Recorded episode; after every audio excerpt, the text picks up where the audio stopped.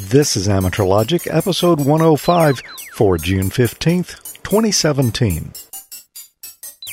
This episode of Amateur Logic was brought to you by MFJ, the world leaders in ham radio accessories at mfjenterprises.com, and by ICOM and the Field Day approved IC7300 HF transceiver.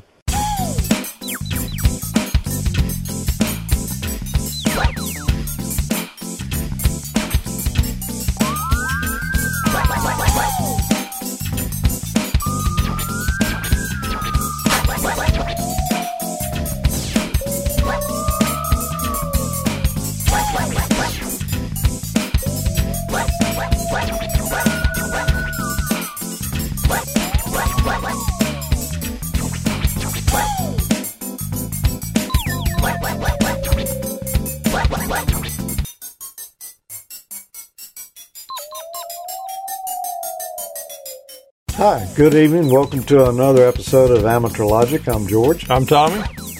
I'm Peter. I'm Emil. And it's great to be back with you. We've uh, we've got a fun show lined up tonight, don't we? Yeah, we sure do. We uh, we went on a little bit of a journey since we were here last time. We we have. We've been to Dayton Hamvention. Before we get too far, though, we, a couple of things we want to mention. Uh, we generally uh, always mention at the first of the show that when we're streaming live, which is right now, Yep. unless you're watching a recording, and then that's not live. Nope. But when we are live, we've got a chat room going on, and that's uh, Amateur Logic. amateurlogic.tv slash chat. Well, there'll be no laughing on the show tonight. Oh, I'm sure there'll be. It's too late for I'm sure there's going to be plenty of it. yeah, I'm sure there is too.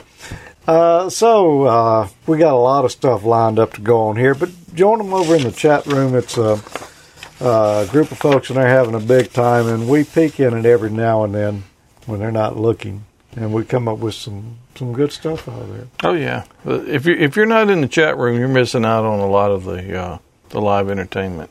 Yep. So uh, that being said, Hamvention, New Year at Hamvention, Yeah, new location. new location. It's going to be a little longer than the average show tonight. We Yeah. just need to get that out of the way. This is like the Hamvention Mega Show. hey, there's a, there's your name right there. There's your The title. That'll work.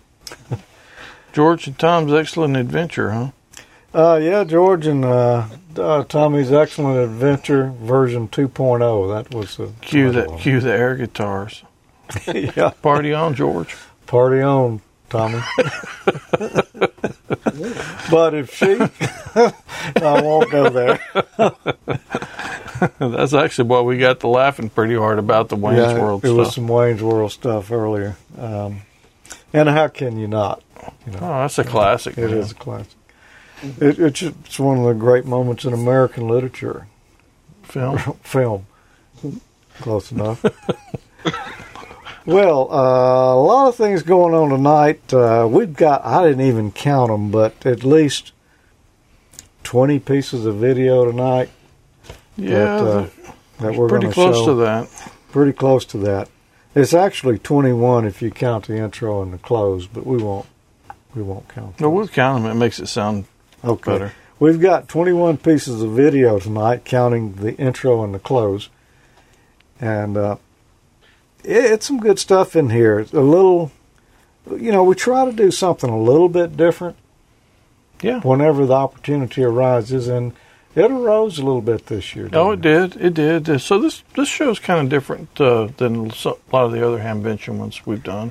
It Met is. Mm-hmm. some really interesting people. We did. Um, Uh, as a matter of fact, uh, we met uh, a longtime friend of the show. yeah, Jeri Ellsworth. Yep. Uh, she was there this year, and there you go, right there. You might recognize Jeri. She's done a lot of videos on YouTube. Uh, real uh, technical stuff. Uh, very interesting. Mm-hmm. And she hadn't been on much lately, but she's going to tell us a little bit about what's been going on Right. a little later in the show here. Uh, Peter, do you know Jeri? Uh, she's one of we, we friended some time ago on uh, on Facebook. Um, I think it's on Facebook or, or something like that. Anyway, but uh, yeah, no, I, I know. Jer- I've seen lots of Jeri's videos, um, and uh, yeah, she's uh, she's actually become a ham recently. Uh, Emil, you familiar with Jeri? Yeah, in, in fact, uh, I remember the first video I ever saw was the uh, Commodore 64 uh, hybrid bass guitar. The she guitar, made. yeah, that was Yeah. pretty awesome. Yeah. So anyway, we, we had a great visit with her and, and a lot of other people Mhm. tonight too. So why don't we get right on into it? And we're going to just, I don't know that it'll work out. We're going to try to keep our chatter between segments down a little bit if we can, if we can Yeah, contain other, ourselves. otherwise we're going to be here most of the evening. Yeah, and into the morning. Yeah. So, uh, first piece of video here. Well, this is this is an interesting looking antenna that that we saw. Uh, I ha- we had to stop. Oh yeah, we saw yeah. it. I've never, I haven't really seen one quite like it before. And this is this was at the ELAD booth, I believe. It was. We're in the ELAD booth here at Hamvention, and I'm talking with Sergio, who is building a loop antenna that's distributed by ELAD. What's the name of your company and the story of this loop? Ah, the name of uh, our company is Ciro Mazzoni Radiocomunicazioni, based in, in Italy, in Verona. The story uh, started 20 years ago uh, for uh, an ideas of my father, Ciro, uh, Italy 3 VHF. Uh, uh, he has an idea, but uh, we uh, don't construct an antenna uh, for who don't have a space for install a dipole and a Yagi or and uh, was born the loop antenna. And this is a unique design. I, we just saw it move. It's tell us how it works. Oh, there is a uh, capacitor in uh, in the air, uh, and uh, the the linear actuator open and close the capacitor for tuning the antenna uh, in the in the frequency that you choose. Uh, the variable is in the air and uh, support four and five, uh, 450 watts uh, up to 21 megahertz, and after and one kilowatts uh, from 22 uh, and in 10 meters. This is the baby loop, one meter, and there is another uh, type of loop antenna, the midi loop, for uh, starting 80 meters to 10 meters, uh, 20 meters. Sorry, it, uh, it's the same. There is an, uh, a, a capacitor and actuator, linear actuator, that uh, through the uh, automatic tuner, uh, tuning the antenna, uh, and you can connect the ATU to the radios, commercial radios, ICOM, Kenwood, uh, Yaesu, Elecraft, and uh, Elad Duo for using this antenna. So I don't have to worry about tuning it myself. Just hit the tune button and it will find the frequency and adjust. Uh, yes, yes. Uh, you choose the frequency by the radio or the keyboard, uh, and uh, after the the the ATU uh, input and voltage to the linear actuator, and open and close the capacitor. The, the, Does it change fast? Does it tune fast? yes, e- 11 second to uh, uh, 40 to 10 meters. 11 second. That's not bad. Yes. Well, thanks for talking with us. This is a very interesting product, and we look forward to hearing more about it in the future. Yeah. Thank you very much. Thank you. You're welcome. Those are really cool, man, and the it really doesn't do justice to the size of it. That one wasn't that big, and it's amazing the the bandwidth for that thing, the coverage for it, and then that big one, it was just huge. Oh yeah, it was. I mean, you know, you could have jumped through it. It was so big. Oh, yeah. It was It- but they're really cool. They were a little bit pricey for me, but uh, if you can afford it, it looks like a pretty nice antenna. Yeah, very very nice looking. I've never seen one just like that with the the plates of the air capacitor right there at the top, Mm-hmm. and rather than turning the capacitor, it just moved the whole arm in and out. to- Uh-huh. to Yeah, it's very very cool. That was pretty slick. And when we talked to him, getting set up for the interview, there, interesting story. he he says, uh, you know, he's he's from Italy and his English is not very good. Please talk slow. I said, I'm from the South. That won't be a problem. We do He that did anyway. pretty good. Yeah. Yes. So anyway, uh, that that was good to see that. You know, we we'd never met him before, but there were plenty of people there we had met before, and some hijinks ensued. I'm just messing with you. I'm here with Gordon West, WB6NOA. Gordo, it's good to see you again live and in person. George, it is a fabulous ham fest, huh? Boy, it is. It's. Um, I would say it's as big as it's been uh, every year. You know, that was interesting. Everybody was saying, well, should I go? Should I not go? This is the first one. And by golly, they came, and they came in numbers. But the very best part was the thunder and lightning. I was ready to run, and George knew it was cloud to cloud. How do you know these things? You like never hit a tower, right? Uh, well, I don't know that it didn't hit a tower. I mean, it could have. I, it just wasn't going to get us inside that metal building. It was was my thinking on it. But we just wanted to thank you for all you do for making new hams and upgrading hams with all your great books. Well, we so much appreciate uh, hearing that, George. And you know, a lot of folks they come up and they say, "I watch uh, Tommy and George on Amateur Logic, and that's how we decided to either get a license or do an upgrade." So, you kids, you're making it happen. Well, we're trying and we're promoting your books. Whenever we are not sure about the answer to something, we pull out your book and see. Let's see what Gordo said about this. Well, I'm not right every time, but you know, we have a lot of uh, your viewers and listeners and uh, those that write in saying, you could have said it a little bit better this way. I take copious notes, and then on the next printing, we say it that way.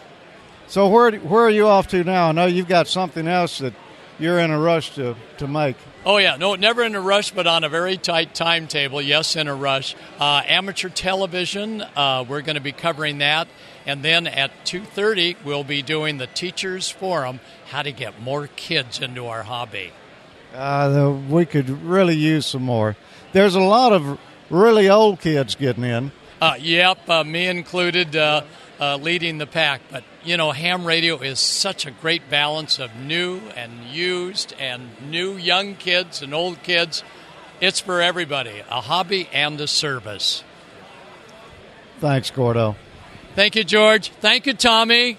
He's a rock star, man. Man, he is rocking that shirt. Man. I mean, no, nobody else can pull that shirt off. He Nobody. does it with style. He does. And you know, we say that we- we go to Gordo's books Yeah, whenever book- we got a question about something. I mean, we're telling the truth, you know. The Book of Gordo. the Book of Gordo uh, is really is uh, excellent way to study because you know it's not just questions and answers in there; it's um, a lot of background in depth. Oh yeah, they're great books. And- he, he goes in a lot of detail explaining all of it. He does. Uh, let's see, what have we got next here, Tommy? This is an interview that uh, that you Yeah. did. Yeah, the uh, everybody, all hams are kind of interested in Linux, so we ran into the Linux and the Ham Shack guys. Well, we were walking around through here and I ran into the Linux and the Ham Shack guys. Uh, How y'all guys doing? Yeah, well, I'm doing fine. It's been a good, long show. A little tired. We uh, didn't have any ho- uh, power in our hotel room, so we're a little stressed out because we didn't get to bed until like two in the morning. But we're- it's been a long day. But I'm doing all right. It's been the traffic's been amazing, so can't can't complain about the show so far. Yeah, we one year we came out and we didn't have AC in our hotel room, so it was pretty long. So, but uh, I like you guys' call signs K5TUX and NE4RD. Uh, what, what's your name? My name is Russ. I don't know if you want my full name, but uh, Russ Woodman. It's my, it's my full name, and uh, K5TUX, of course, because Linux in the Ham Shack. got this vanity call a few years ago, and that's why I do that. And he got his, of course, because he's a nerd. Yeah. Yeah. Yeah, I'm, I'm Bill Stearns, NE4RD, and yeah, I'm, I'm a nerd. Oh, yeah. If you run Linux, you're supposed to be a nerd, right? At least somewhat. So tell. I'm familiar with your podcast, but tell us about. Uh, tell the guys out there about it. May be some people that not uh, familiar with it yet. Okay, what it is is we are sort of uh, advocates for open source in the ham radio world, and the other way around. We're advocates for ham radio in the open source world.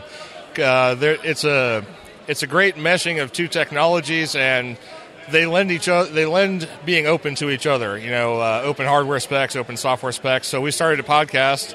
Well, I started a podcast with uh, Richard Bailey, KB5JBV, back in 2008 and we've been going since then. We've had a few changes in hosts. Bill is our uh, current replacement right now because we tend to burn through them like cheap booze.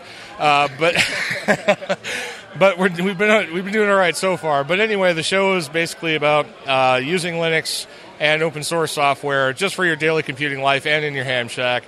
And wherever possible, introducing amateur radio uh, to the computing world as a whole. So that's kind of what we're about. Oh, cool. It's a perfect fit with uh, all the ham radio stuff. Uh, Linux, I love it myself. I use it quite a bit, and uh, I think a lot of hams are switching over. Oh, yeah, yeah. I mean, with uh, a lot of people get into the Raspberry Pi and they're getting into using Raspbian and everything else. We had so many people here today talking about their single board computers and what they're doing with them.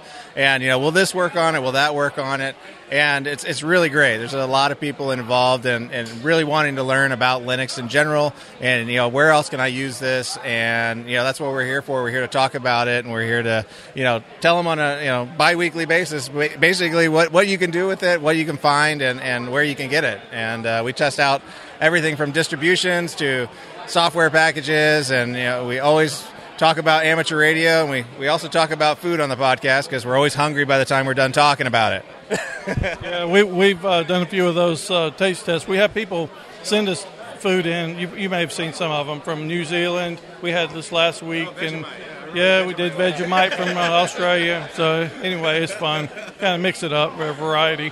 But uh, you were telling me about a scoring system you guys do for the dis- different distros for ham readiness for them. Yeah, we do a, an LHS, uh, or a Linux in the Ham Shack readiness score for uh, distributions. We try out distributions like OpenSUSE, Tumbleweed, Leap, uh, Slackware, Gentoo, just about anything that we can find off a DistroWatch. We, uh, we put it through the ringer and, and try to find out which ham radio applications are easy to install in it. And uh, we try to give it a, a five point scale. And uh, we've actually gotten some feedback. We just got a community manager from uh, SUSE uh, contact us because he was concerned about the score. So uh, we're, we're like, wow, somebody's listening to us. So uh, yeah, so we, we try to tell people what's easy to use because that's what people want, right? They want instant gratification. They want to be able to put a disk in, put a thumb drive in, and all of a sudden everything works. And you know, it is possible now with Linux to have that happen. And we're just trying to make sure that you know if you want to try the, the boutique distro of the week, you know this is this is what you're going to run into.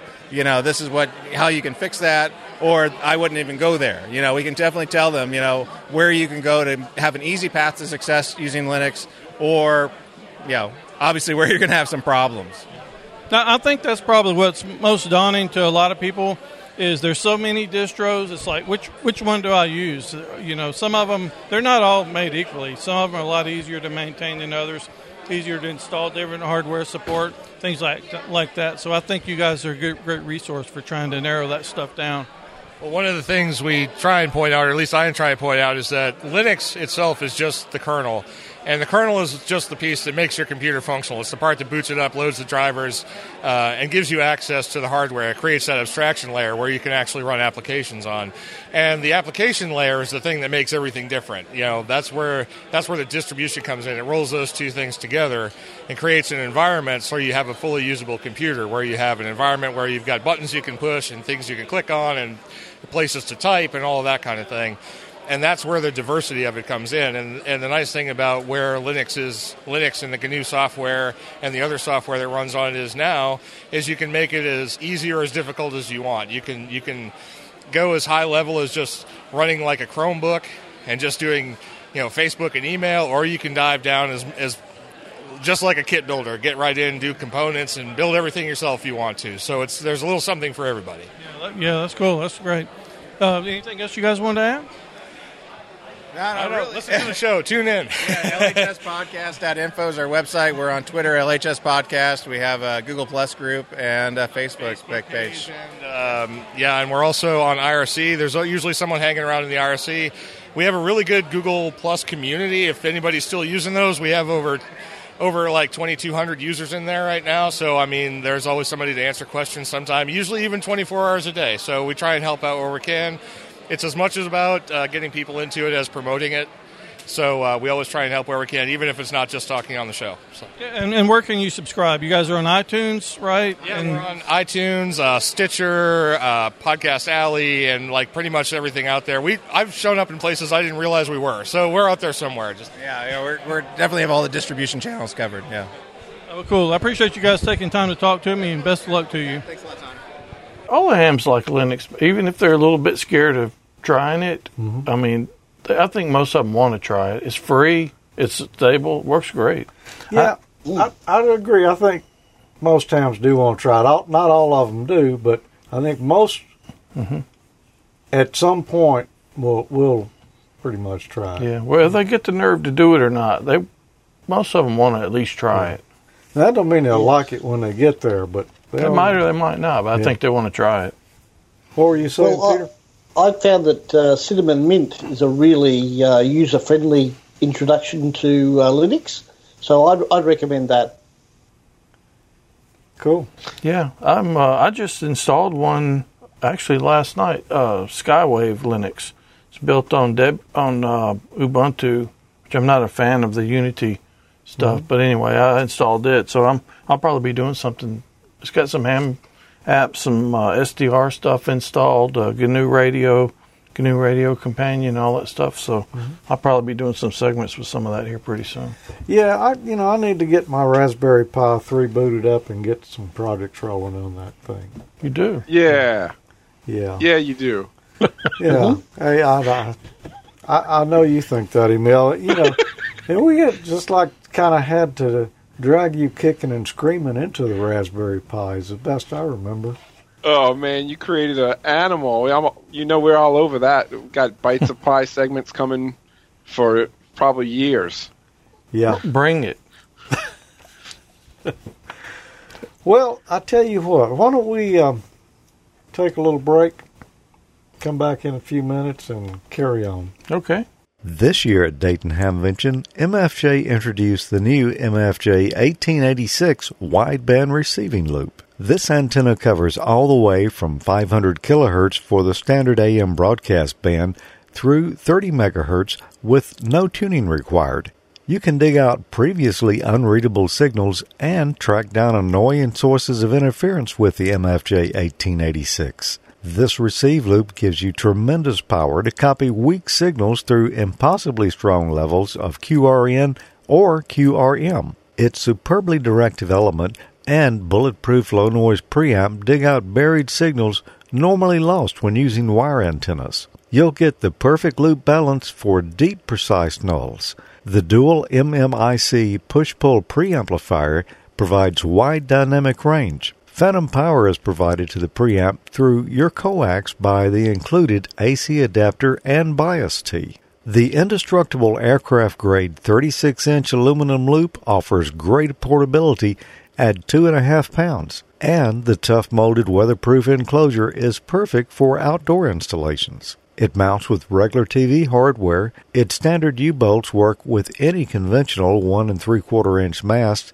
and all mounting hardware is included. This loop is a powerful tool that will help you locate those noise sources you can suppress and null out those that you can't. Hear the signals you never knew were there with the new MFJ 1886 wideband receiving loop antenna. Check out this and the world's largest selection of ham radio accessories at mfjenterprises.com today.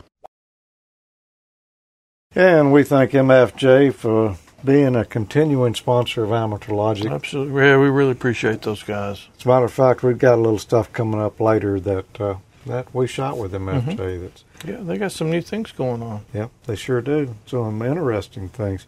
We got some nice stuff at Hamvention this year. What have you got there, Tommy? I got one of these uh, fidget spinners. I think they're called. It's like uh, spinning crack or something, man. Once you start spinning that thing, around, Yeah, you can't hardly stop. Have you fooled one of them? No. Well, if you ever get going, you'll just sit. You'll have to like make yourself put it down.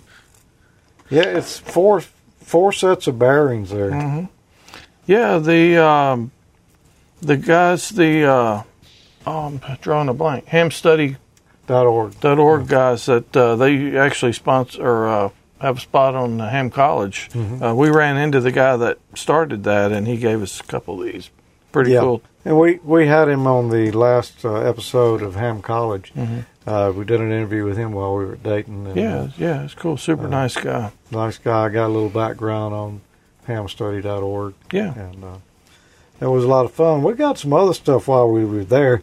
We stopped and uh, talked with KB3IFH, who had shack stuff there, and uh, we're looking at getting some new name badges made up. Uh, yeah, you know, I think the- I'm gonna probably get some QSL cards printed too instead of doing my Yeah. own. He sent us this thing right here. I wish I could get a close up of it. Came in today.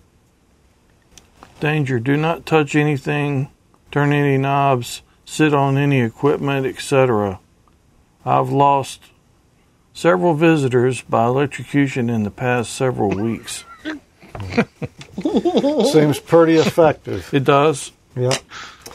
Uh, I we got a few other things there. This is this is the biggest thing that I bought, and that is, and you've probably seen these before at different hamfests. This is one of those RF adapter kits where it's got you know just about every kind of connector you could think of in there.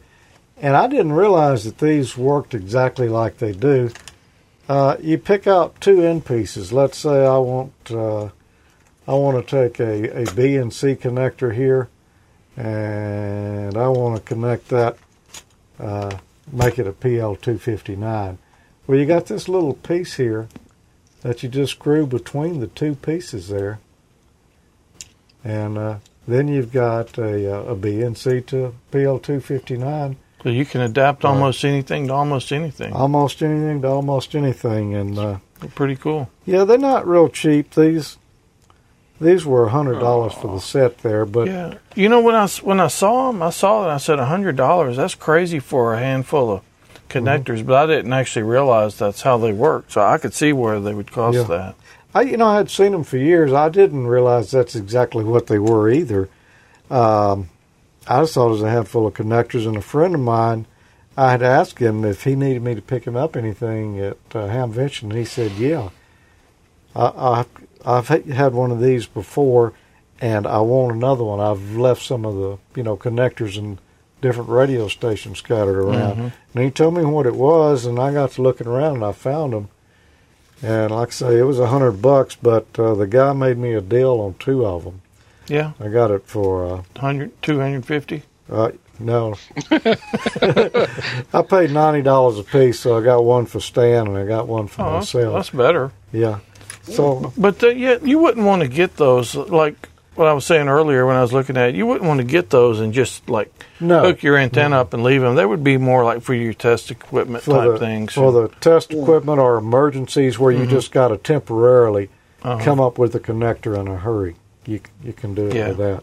But that's pretty cool. I may actually get one of those myself Yeah. now that I know what it is. Well, you did get some connectors while we were there, didn't you? Yeah, I did. I got several connectors, uh, various assorted things, uh, banana Mm-hmm. uh, connectors and things like that. And now the big thing I bought was an SDR receiver.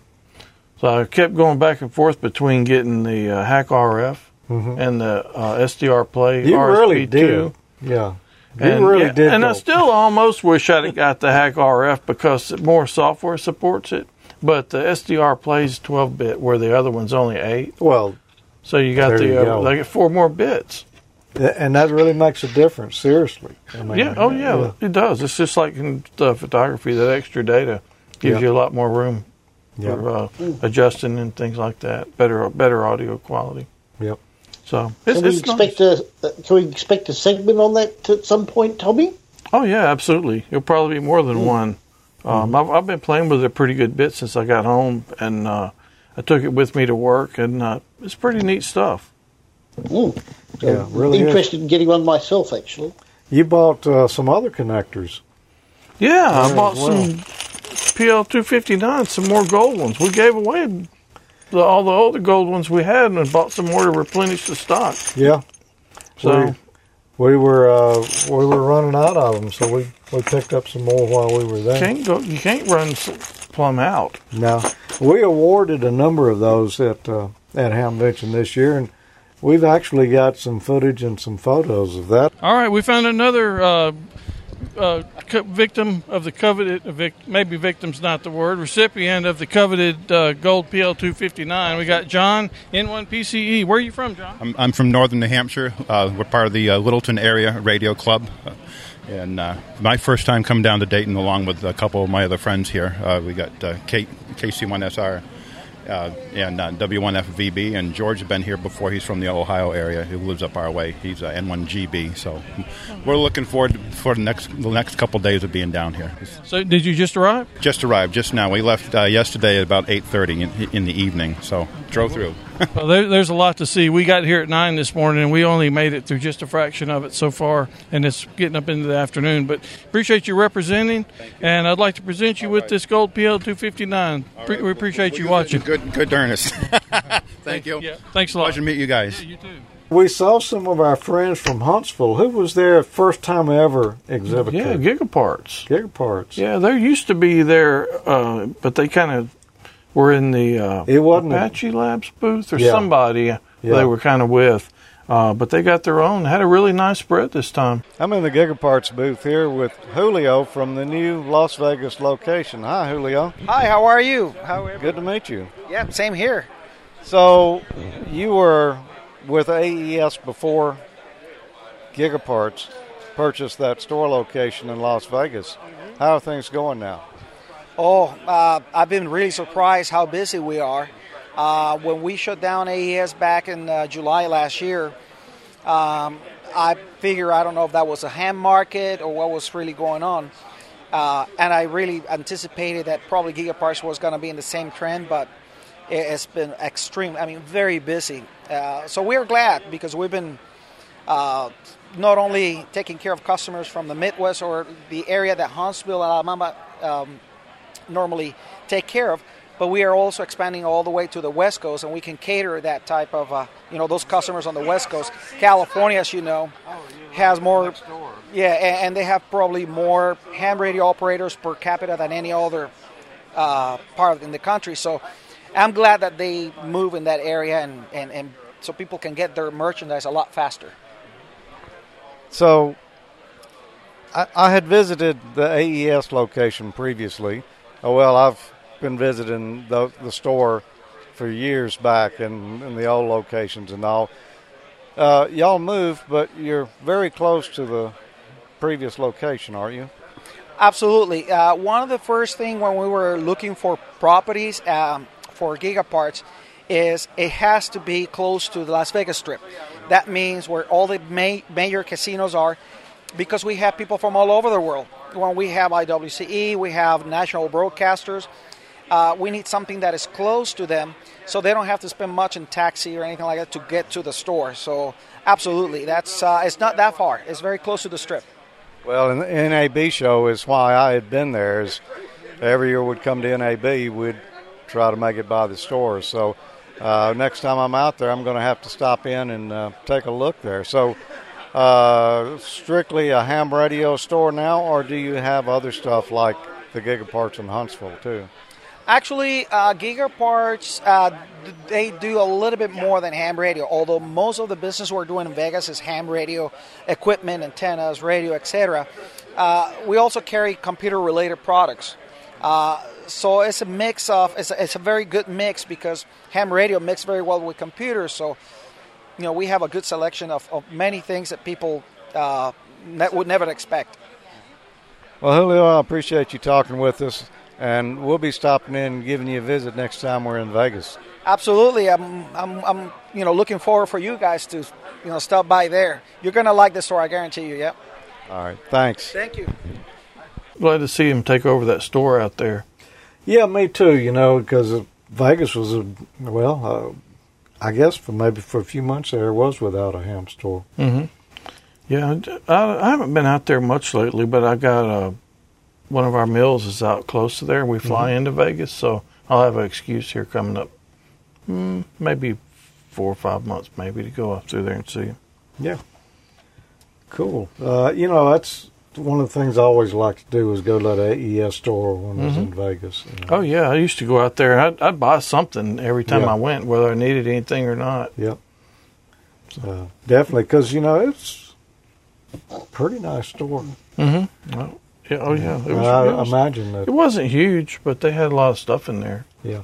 I, I imagine this is a pretty nice toy they got there now, and the fact that they're shipping from different locations in the U.S. makes the product get there a lot Mhm. quicker. You know, if the Gigapart store in uh, Huntsville's any indication, that's that's a very nice store. Oh, yeah. For them to have such an online presence, I was surprised they had such a nice Yeah. storefront there. So I, I, I imagine they probably did it up right out there as well. So who else did you talk to?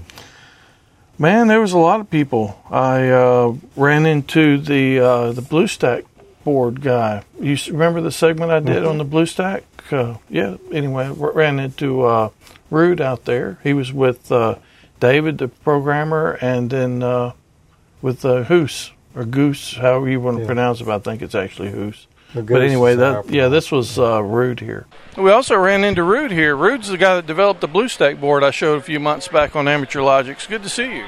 Thank you. Pleased to see you as well over here. Yeah, that's a, that's a pretty amazing little board. It, it makes getting on the digital mode so convenient when you pair it with the the uh, DV Mega board. Yeah, I mean, um, as we always like to, we make life easy for amateur radios to work wherever they are and make fun of amateur radio again. Yeah, we, you sure did. Uh, I, I love mine. It's so nice because you can pair it with the Android tablet and, and then take it to the hotel. The the the the Raspberry Pi stuff is nice, but you have to have a screen to log it into the Wi-Fi at a hotel or whatever. So it's it's maybe not quite as convenient. Uh, That makes takes all of the, the extra work out of it. Yeah, it really does, and uh, there's more options in there as well. Because if you need a firmware update or is something new available, it's just a click on the button and you could do run the update, and you're online again with the newest features. Yeah, right. Yeah, that's uh, yeah, that's pretty nice. Yeah. So is there anything new going with? Well, yeah, there is something new coming here. Um, I will give a little bit of history. The first board I actually built was a Bluetooth only board. And because it was Bluetooth only, the update of the firmware was not easy. Um, so I built an update board, but of course, people want to get that function combined. So we actually came up with the BlueStack board here. This is the latest version. It's got a controller for updating the firmware, a switch to switch between USB and Bluetooth, as as you have shown in your uh, episode. Yeah. So of course, Android people are very happy with it, but we had a lot of requests from people with Apple. Um, we developed a board for the Apple, which will be available in a couple of weeks. Uh, at this stage, the software is at Apple to uh, be approved, and I hope it will be released soon in the App Store. Once that is done, the board will be on the market, and people with Apple can enjoy the same functionality. Uh, yeah, there's a lot of diehard Apple people out there, and they're gonna they are gonna love that. I think so. Yeah, that's the whole idea. Everybody needs to enjoy the hobby and the amateur radio again. So let's let's kick it. That's great news. I know I've, I've told several people about the other one, and they're just they don't want to do the Android thing. I guess they don't want to learn something new. But uh, so. Yeah, I think so. Yeah, there's a lot of people that say uh, Android. There's a lot of things you can play with. It's not secure enough. But I think if you want to play around and, and do a lot of things, invent changes or play with, with new software, Android is a very good platform.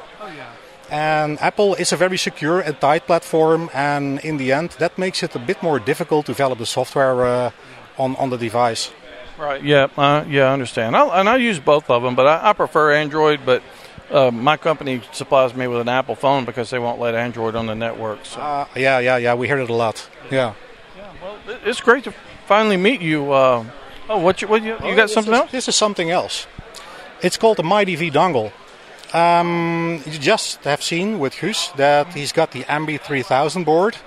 The MB 3000 board is actually now in a setup that you could also use it as a dongle. So the same software, um, the BlueDV software, now supports a dongle function, and you could actually connect this up with a little USB cable to your PC and run from the PC with speakers and microphone. So this is a, a nice little gimmick and handy to travel. Oh wow! Well, yeah, that sounds great. Yeah. yeah, yeah. I mean, you guys are covering all the bases. Oh, we like covering everything. I mean, uh, we get so many requests, especially here on Hamvention. People very enthusiastic, and they say, you know, I got this idea. Can can you put it in or request like I want a direct connect to repeaters, and we discuss directly with David, our programmer, who does it all in his spare time. By the way, he's not commercial in any in any way, and he is eager to figure out how he can do those things and implement the things in a way that everybody can use it in, in a good way. Yeah. So it's it's a nice team that we have, and we're good buddies, and we have a lot of fun here and all the time actually. Yeah, yeah, that's great. I see you guys. You look like the dream team in here. Thank you very much. yeah, yeah, it's, it's great to finally meet you. I've emailed you several times, and I really appreciate it. Well, you know, if there's any questions, there's also for everybody listening to this uh, video, and any questions are always welcome. And we like to answer questions and help people out if if needed. Yeah, it's, yeah. It's a hobby. Yeah, great, awesome. Thanks a lot. Thank you. You know, he's talking about how they like to help. But they, that must really be true because they're the they're the friendliest people I guess I've ever seen as far as you know with Yeah. their ham radio products and stuff. They they always been over backwards any time I ever had a question for them. And they're kind of like on the cutting edge of Yeah, of, of yeah, that type yeah. of They. There's- are. I like their stuff. There's there's several different companies out there doing, you know, similar things, Mhm. but uh, yeah, they they've got some neat ideas there. Yeah. Uh, especially one we're going to look at a little bit later when we talk to who's. Yeah. Oh yeah, he's got some cool I, stuff. I cooking. really liked uh, liked what he had. Yeah, I like the uh, the the uh, iOS board he's got coming out too. That that should be pretty popular because pretty much you know D Star and all that stuff's basically been for the Android people. Mhm. So the uh, uh, Apple people, you know, be able to share in on the the uh, D Star fun as well. Yeah. So Tommy, if you, I'll I'll just let the other guys say something here. We haven't given them an opportunity to. They're still awake? Yeah. Oh, we're still awake. Yeah. So, no, no. Look, it, I, I, the only, only thing I was wondering, um, it's great to see all these exhibitors coming from all over the country. I'm just wondering which state they came from. Uh, those came from the Netherlands. Yeah. Really? Oh, okay. International. wow, that's that's Oh, pretty yeah. good. The I ELAD see. guys came from Italy. Uh, Uh, uh, John uh, that got the gold. He came from the chat room. well, um, I, I see a lot of in, innovative stuff coming out of the Netherlands. They're, they're a pretty cluey bunch over there when it comes to ham radio. Mm-hmm. Yeah. Hmm. Yeah. Some some pretty neat projects there. Oh yeah, Th- yeah. Like George was saying, they're kind of those guys seem to be like on the bleeding edge. You know. Yeah. Definitely, yeah. Well, I, I hope in uh, in sometime in the future to go to Friedrichshafen in uh, Europe because they've got their equivalent of Dayton over there, and uh, from what I've seen, it looks like a, a pretty good ham fest to visit. So uh, that's on my you know bucket list of places to visit. Yeah, that that would be fun. I'd like to do that sometime myself. I'd like to visit that one. Uh, there's a bunch of them I'd like to visit. I'd like to, to visit Tokyo Ham Fair. Oh yeah, Um, that would That'd be, be good. that would be the ultimate one, I think. And you're missing one this week that would have. Yeah, Oh. and I hate that too because I'm always out there in Dallas and Yeah. uh, Hamcom's going on. But um, after being gone to Dayton and the, then I had vacation the next week, I, I couldn't be gone another weekend, so I had to come on back home. But Uh, you had Amateur Logic tonight. yeah, I had to shoot tonight too. So So tell me if you wanted to see ham, seat, and chicken. Where? what inside joke? Where would you go? I would I would probably go to the MFJ day in the park and and look for uh, Arnie. Yeah, Arnie would be there eating Yeah, chicken. up in Starkville, Mississippi. I'm going to be there eating chicken. Are you? I'm planning on it. I will be there. And you got the scoop on this. Yeah, I did. Uh, yep. Got it right from uh, Mr. Jue himself. We ran into Mr. Jue here at the MFJ booth. It's good to see you again, Mr. Jue. Tommy? good to see you too. Yeah, I understand you guys have a big event coming up in September. Oh yeah, we do. Uh, last weekend in September, uh, starting on Friday, I think it's like the September the 28th and 29th. I think it's the right date. But uh, we're going to have a big open house uh, in conjunction with the ARRL, and uh, we're calling it the Day in the Park. And um, it's going to be our 45th anniversary. Uh, been in uh, business since 1972, and we're just going to have a big celebration. It's going to be a big party, and uh, we'll have free lunches. We're going to open up all the buildings and have um, tours, factory tours, and um, we're just going to have a good time. And you know, if you want to come and and um, open up the back of your trunk and uh, sell some stuff, do a flea market thing. Uh, um, we're going to have some uh, stations set up where uh, you can operate, and when, and uh, we're going to present some certificates for working our station. It's K5MFJ, our club station, and um, we're going to have some forums there too. We're going to have uh, the world-renowned antenna designer K0 uh, uh, G0 KSC, uh, Justin Johnson, come to do some forums and and we're going to have Joel Eisenberg, the kit guy. He's going to try to make it down there, and uh, but we're just going to have a big time, good time. Yeah. Oh yeah, you guys are going to do it up big. I'm looking forward to it. Uh, I didn't get to go to the last two. George did, and those those tours of your factories over there, they were really great. Uh, actually, some of the most watched things that we've put on YouTube. Oh well, I, I hope we can uh, get uh, hams uh, from all over, and I would like to invite uh, every ham in the world to come and uh, have a good time with us, and um, and uh, I'll just make sure that I will clean my office up enough where they can walk through my office. well, that'll be good. I, am looking forward to it. I, like I said, I missed the last one. George said he was going to bring me a piece of chicken back from up there, but it never made it all the way back to, to Madison where I live. Well, you know that fried chicken that we have for lunch, uh, um, it does it doesn't go very far. yeah, I understand. Well, this sounds like a pretty big time. I'll definitely be there this year, so I'm look, looking forward to it. Okay, well, well, thank you, and all of y'all hams, come, come to it. Yeah, come on out there. It's going to be a big time of the day in the park. It is going to be a big time. Yeah, I'm looking forward to going to one finally. I've missed two of those. Yeah, I've I've been to two of them, and it took me well, it'll be ten years to get to the third one because yeah. it's every five years. I think is when they do them. Well, I'm planning on going to this one. Yeah, I need to get my uh, reservation made. I guess I haven't done that yet. I hadn't either. Yeah, Emil, you going? Sounds awesome to me. I want to go. You need to. Never go. been there, and I I, I want to go just from all the things I've seen, the tours you guys took in the last couple of times. Yeah. Yeah, yeah. it's it's really fun event. Peter, come go with us. I won't come to the 45th, but I, I, I think there's a reasonable chance I'd come to the 50th. I reckon that one would be pretty amazing. Yeah. Well, mm-hmm. we'll probably still be here shooting these, so yep. Come on. Well, what do you say we take another break, pay a few bills, and uh, come on back? Because I don't even think we're half done yet.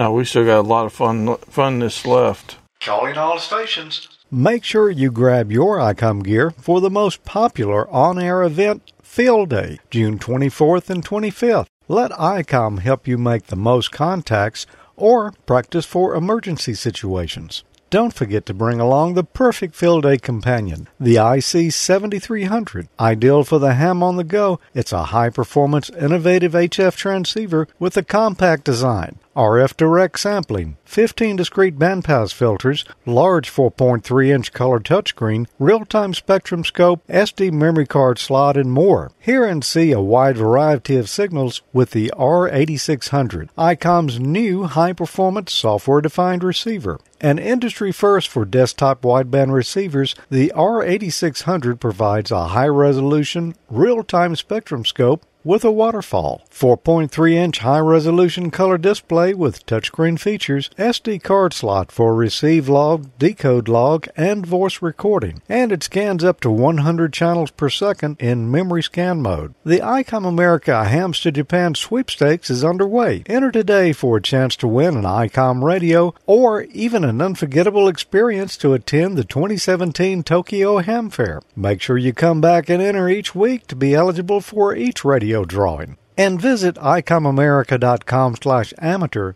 for more information on this and all the ICOM radios. I'll say that's field day approved. I, I approve would- it.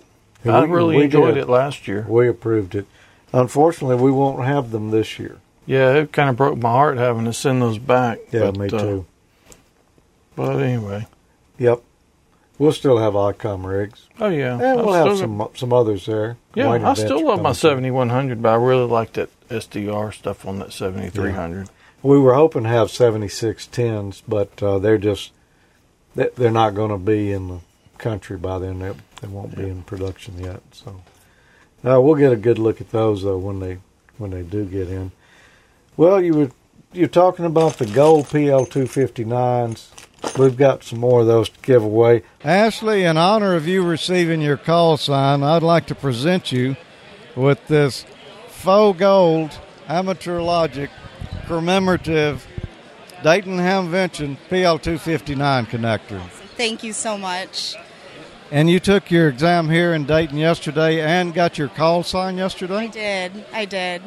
It was pretty easy. So what's the call? Uh, KE8 HAN.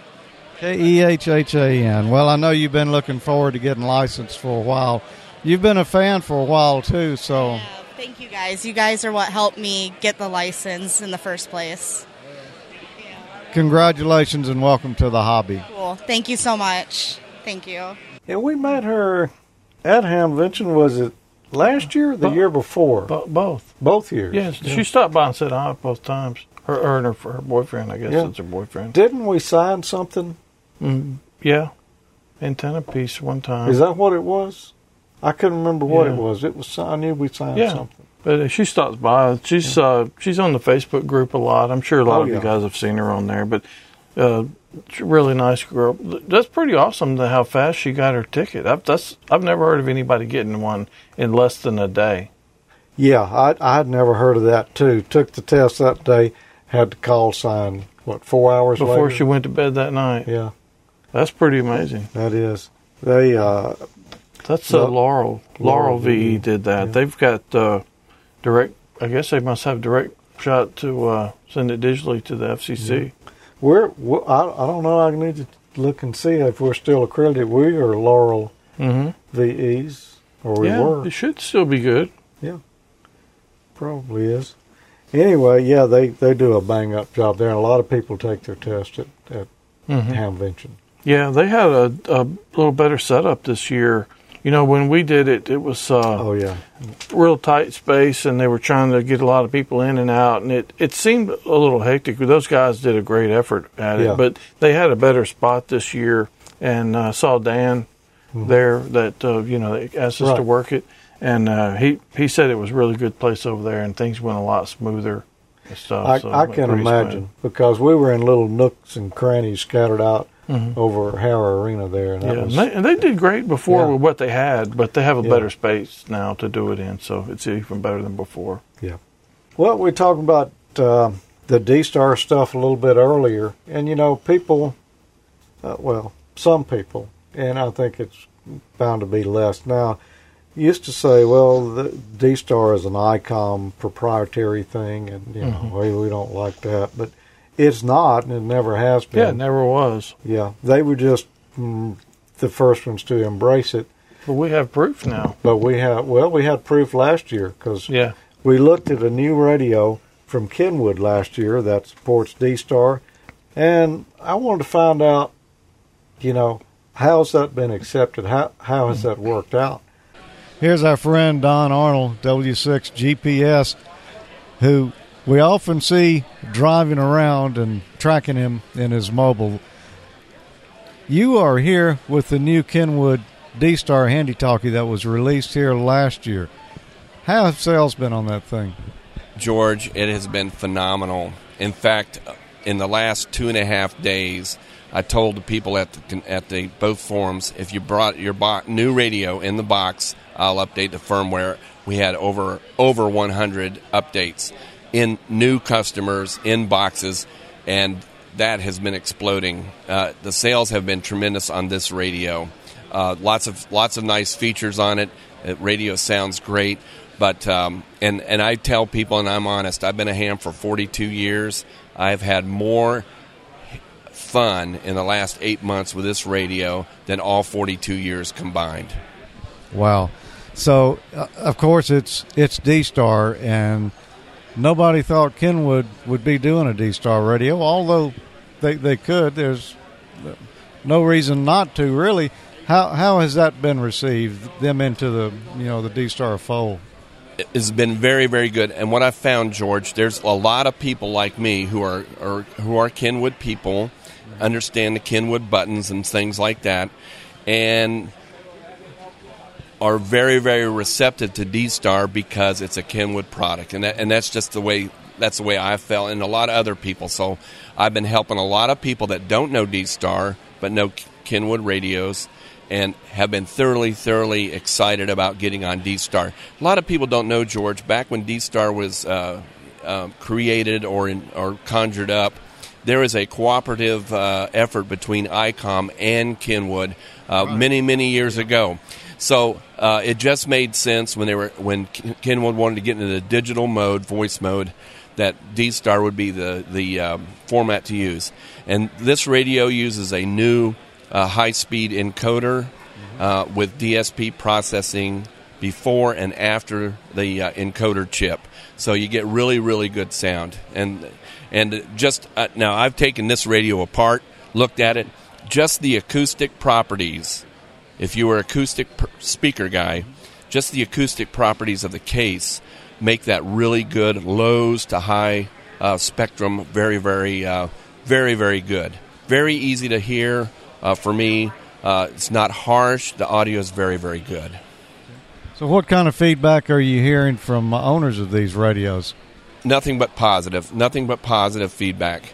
And again, the, the I won't say the people that complain, but the people that have not been used to maybe the way the buttons work on a Kenwood radio, um, they they have to get used to the Kenwood way of doing things, and and and they're and and I would be the same way too because I, I've picked up a, a 51 to play with it, and it's it is a different mode for me. It's a different type of button pushing, and I get a little headache not because it's an ICOM radio. It's just that it's just the different layers.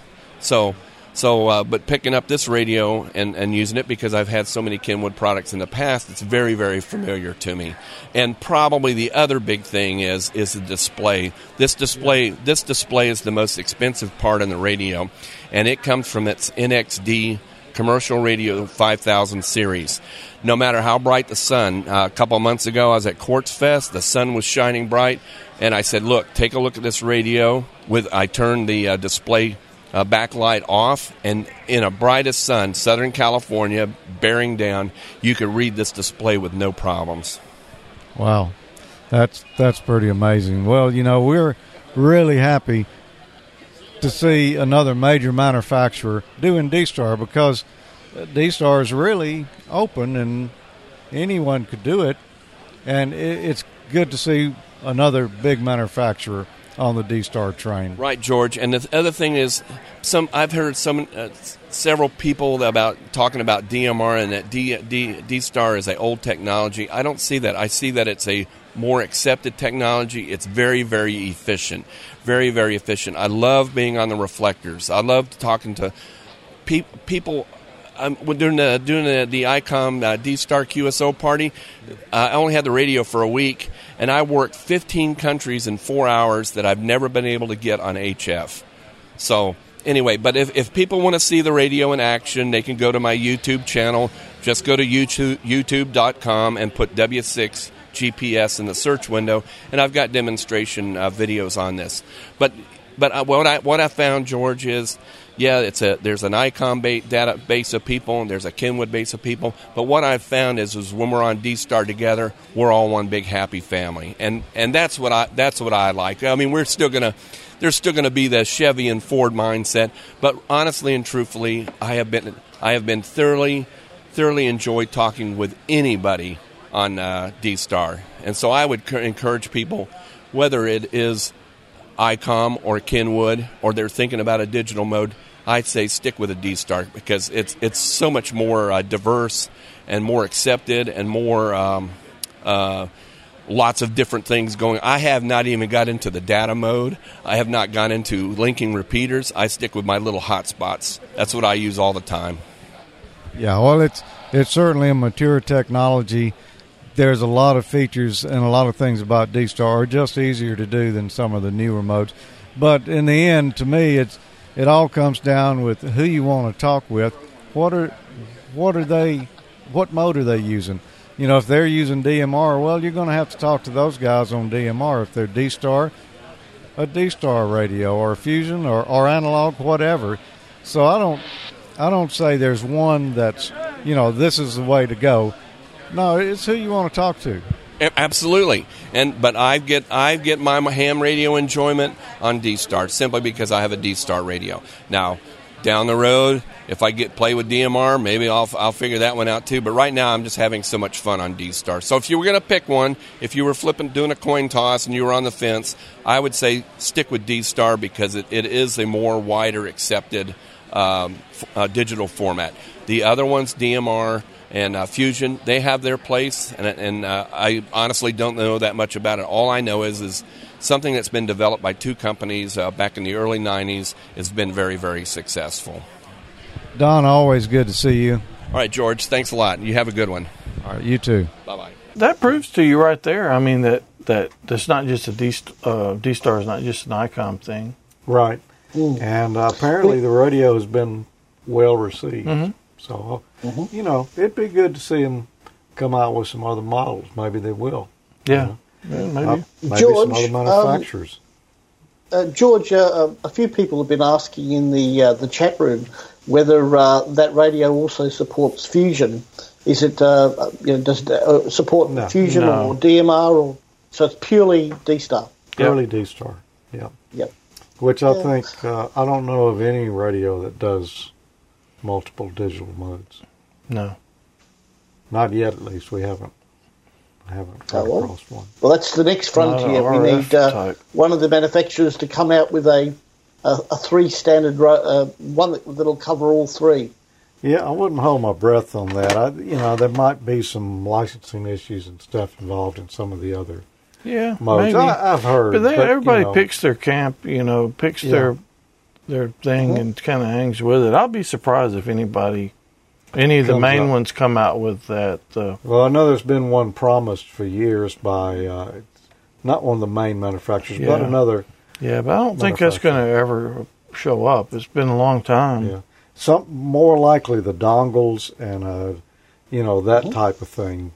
You, yeah, now I know there's some stuff being done Mm-hmm. that'll receive D Star or DMR, and I Mm-hmm. think Fusion maybe, and and they work can kind of like have basically a chat room or you know or a reflector so to speak, Mm-hmm. and can talk amongst each other. I know that's kind of being worked on.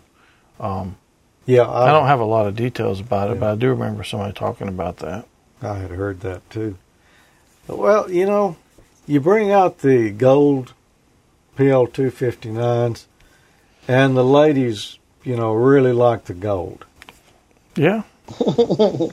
And to commemorate you passing your extra exam this morning, I want to present you a major award. This is an Amateur Logic Gold, that's genuine faux gold PL259 connector. Thank you. Thank you, George. I'm so glad I bumped into you.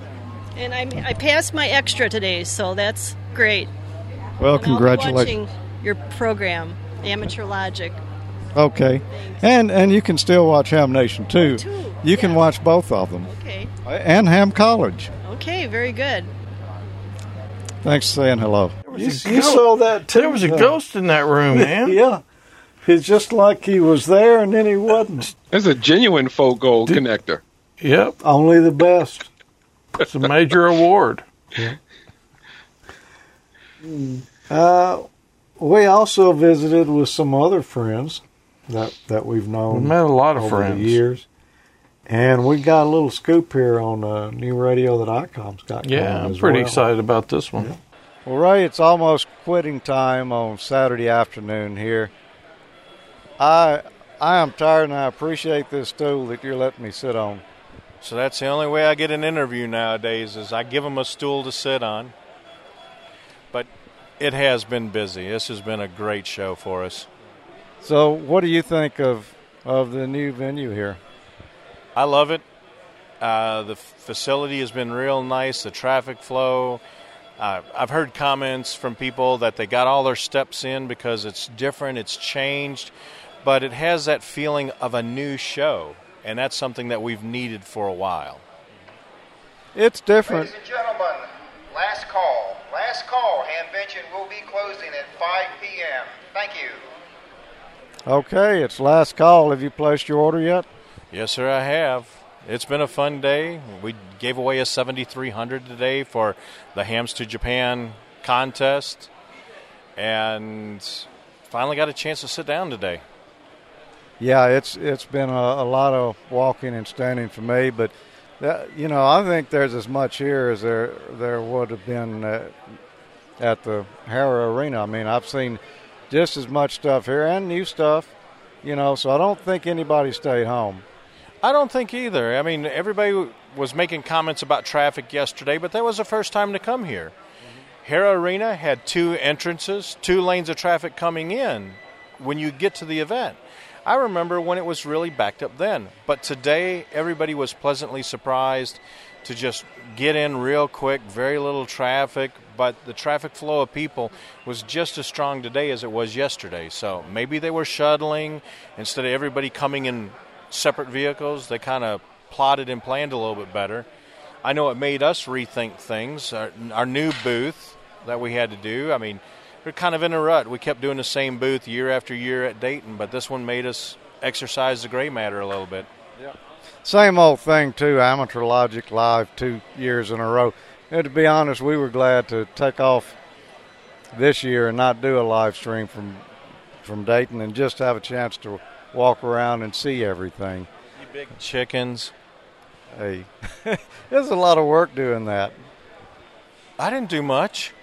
No, you you didn't do hardly anything at all last year, as I remember. You you hardly even came by. Well, folks tell me that every day is the same way. I don't do a whole lot here either, but we do have a good time. It's good to see you guys around here. Ham Nation had a great big crowd. Uh, Youth Forum had a big crowd. I mean, th- this has been a, a very fun show, and folks have been showing us love here. Well, I know you've got a new radio there, and I wouldn't want to overwork you, Ray. Have you got got someone I should should talk with to learn a little more about it? Yes, sir. You need to talk to my buddy Scott N7SS. He'll he'll walk you through it. Uh, the radio was shipped to us here. We got here. Let's see. We got here Tuesday night. The radio was here. He threw Will out of the room, out of his hotel room at 2 a.m. I saw him the next morning. I'm like, dude, did you even sleep? He goes, I had the radio. So he's had it for three nights in a row playing around with it and knows it real well. He'll even show you some of the things that are hidden on the radio. Cool. Well, we're looking forward to seeing it. Everybody's been asking about it, so um, you know that kind of even made it worth the trip here. I'm glad you think so, sir. A lot of people have been lined up to look at it. All right, Ray. Have a good show. We'll probably see you again in the morning. Yes, sir, you will, and you're going to see me more often down in your area. I got four new radios to come play around with, and Tommy's already saying people are wanting a shootout, so we'll do that 4100 against your 880. See, you're you're just setting me up in a baited field there. I mean, it's like I got a handicap from the start. 880 is a gr- great radio, but it's no 4100. You might need to translate what that baited field meant, sir, but we're going to have fun with it and look forward to hanging out with you guys more often. I'm speaking with Scott Honecker here from ICOM America. It's Uh, well, we've we've run into you quite a bit in the past. Sometimes. I'm usually here with the new radio, and uh, so this year we have the 7610. It's near release, and uh, we're looking at a couple more months, and we should see it in uh, well another month or so in Japan, and then a few more months it'll be in the United States. So it's a big brother to the 7300, which has been a pretty hot seller for us in the last year. Uh, it has true dual receive, and um, we have.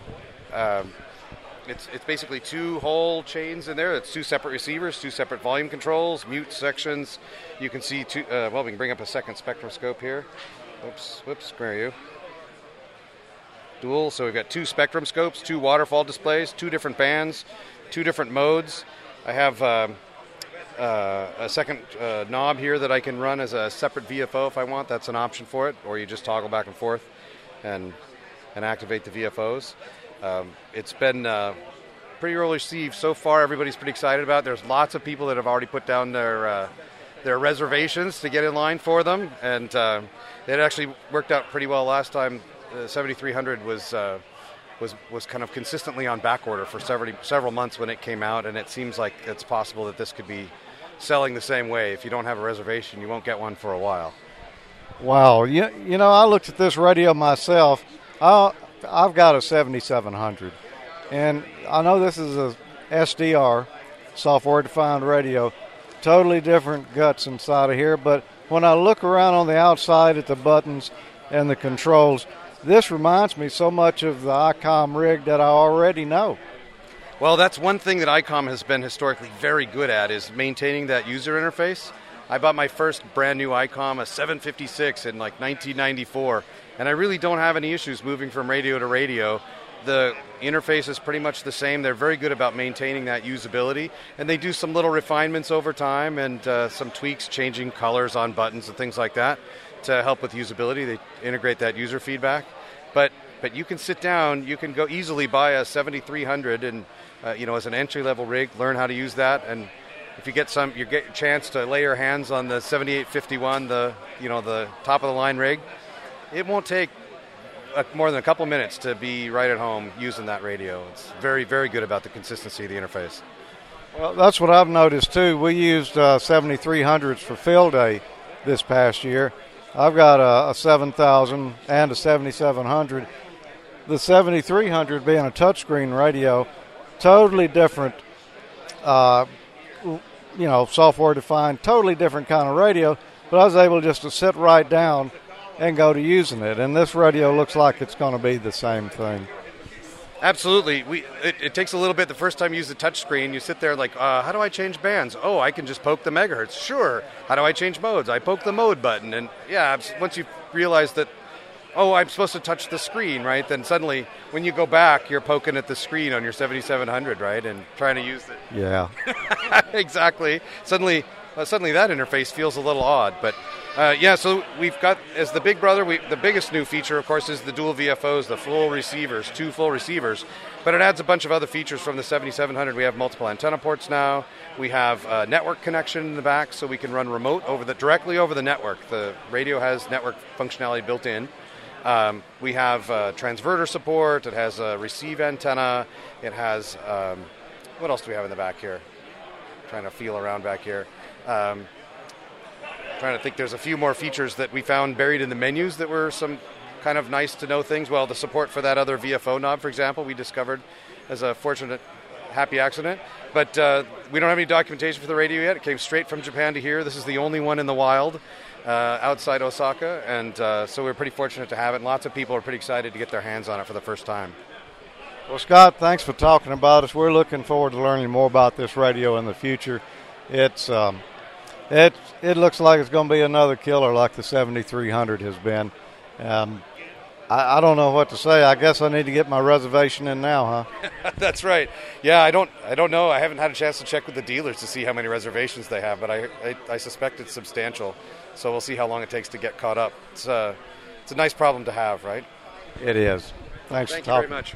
And that's a nice rig. I, I, I see that waterfall display on there. I makes you really miss that 7300. Um, that looks even uh, even better. Oh yeah! Can't wait to get to play with that, one of them. That is a nice looking rig. You know, I use a 7700. that I would have been right at home running this one. Yeah, but you can't touch the 7700. I guess you could. You could, but uh, it doesn't do anything if Yeah, you that's do what, that. that's what I'm saying. But I've got a mouse hooked up to it. Somebody needs to take this thing. Yeah, I think so. We were talking about that a while ago. Uh, nice looking rig. I sure wish we had them at field day this year, but they just they just won't Just be not here. in quite ready. time for that. We'll be taking a look at it though as soon as as soon as they get out. Um, I think Ray will be making a stop by here. Mhm. Uh, this year we're going to double up on the crime scene tape, Yeah. Ask, yeah, we may have to get out the real tape. the duct tape. Duct tape. Yeah. Well then, what are we going to talk about next? Oh, I think you. Uh, Guus of DV Mega fame. Yep. We ran into him. We did, and he had something really neat. He he does. He's got some cool stuff coming out here very very shortly. He he he does. He really does. But one thing in particular, and I don't know why, it caught my fancy. But uh, let's just look. Okay. Well, we ran into our friend Guus here from uh, the Netherlands. Hello, Tommy. Good to see you again. Yeah, it's good to see you too. Um, I went to the D-Star forum last night, and I see you have some new toys you're working on. Yeah, that's true. Uh, actually, we're working on a whole new family. It uh, what we call MyDV, and uh, we have three uh, three different units, three different applications, uh, and and I like to show you the MyDV Cast, which is the one which uh, is, is is available uh, in yeah, let's say four eight weeks. Oh, that sounds great. Yeah, let's take a look at that. Okay, it is uh, all based on this unit. Um, we have the Arduino Mega with on top uh, the MB3000. The MB3000 uh, uh, uh, uh, makes the, the DMR stream, D-Star stream or Fusion uh, stream, and it's a direct voice device. So uh, when I say it's an internet radio, maybe it's more clear then. There is no RF uh, involved. You talk through the mic, the speaker goes directly in the MB3000 and to the connected reflector or talk room for DMR. Yeah, sorry. Uh, we have the software or the firmware ready for uh, D-Star and DMR, and I'm working on Fusion, which will be available in four weeks. Uh, these parts uh, we've built in a, a box. It looks like a radio, and uh, it's all controlled by a Nextion screen. We are not going to supply the radio as a ready-built radio, but a kit. So when you like to order parts in the future, then you see a sort of shopping list where you say, hey, I, I have the Nextion screen, the Arduino Mega, maybe the MB. You don't have to buy them again. All units which are available will fit the application. Okay. So for uh, it's it's easy to select another mode. Uh, Now it's in, in, in DMR, and by one press you switch it to D star. If it is in D star, you have to set this device as well as your radio. Uh, for D star, we know you need your call sign ARPT1, ARPT2. You can set the info as you do it in, in your radio. If you switch to DMR, you only have to set your uh, uh, default talk group and your ID to enter the network. So, uh, if you have a DMR radio, for example, and you want to talk to, for example, uh, talk group 204, then that number has to be in your uh, uh, code plug. Okay. With this uh, unit, it isn't. Uh, you can freely enter on the fly a talk group you want to talk to. Oh, that's that's nice. Yeah, and you can go directly to a private call. Very nice, very nice. So there's no radio, no RF involved at all. There is no RF involved. At this moment, we base the unit on what you see here. Uh, on the left side in, in, in uh, the box, you have the MB Arduino Mega part. On the right hand side, you have the Raspberry Pi, where the host software is running, and it's compatible with MMDVM host and BlueDV. Okay, so it, it's going to be a kit. Do we need to download the image, kind of like we do now for our DV Mega? Yes, Uh, yeah. We make a, a, a image available that you can download on your SD card, and you can start from. Um, what we also working on is a web interface to configure the gateway. So now you have to, to, to edit the config file, and we know that for some people it's a bit hard to find out where he is and how to edit. So what we do, we give the, the, the piece a, a host name, and you connect it in your network with http double dot slash slash mydv, and then you enter the, co- the configuration uh, uh, screen. Well, that sounds easy enough. Um, so, if that's a Raspberry Pi power in it, I'm assuming on the back, or you can do Wi-Fi or Ethernet.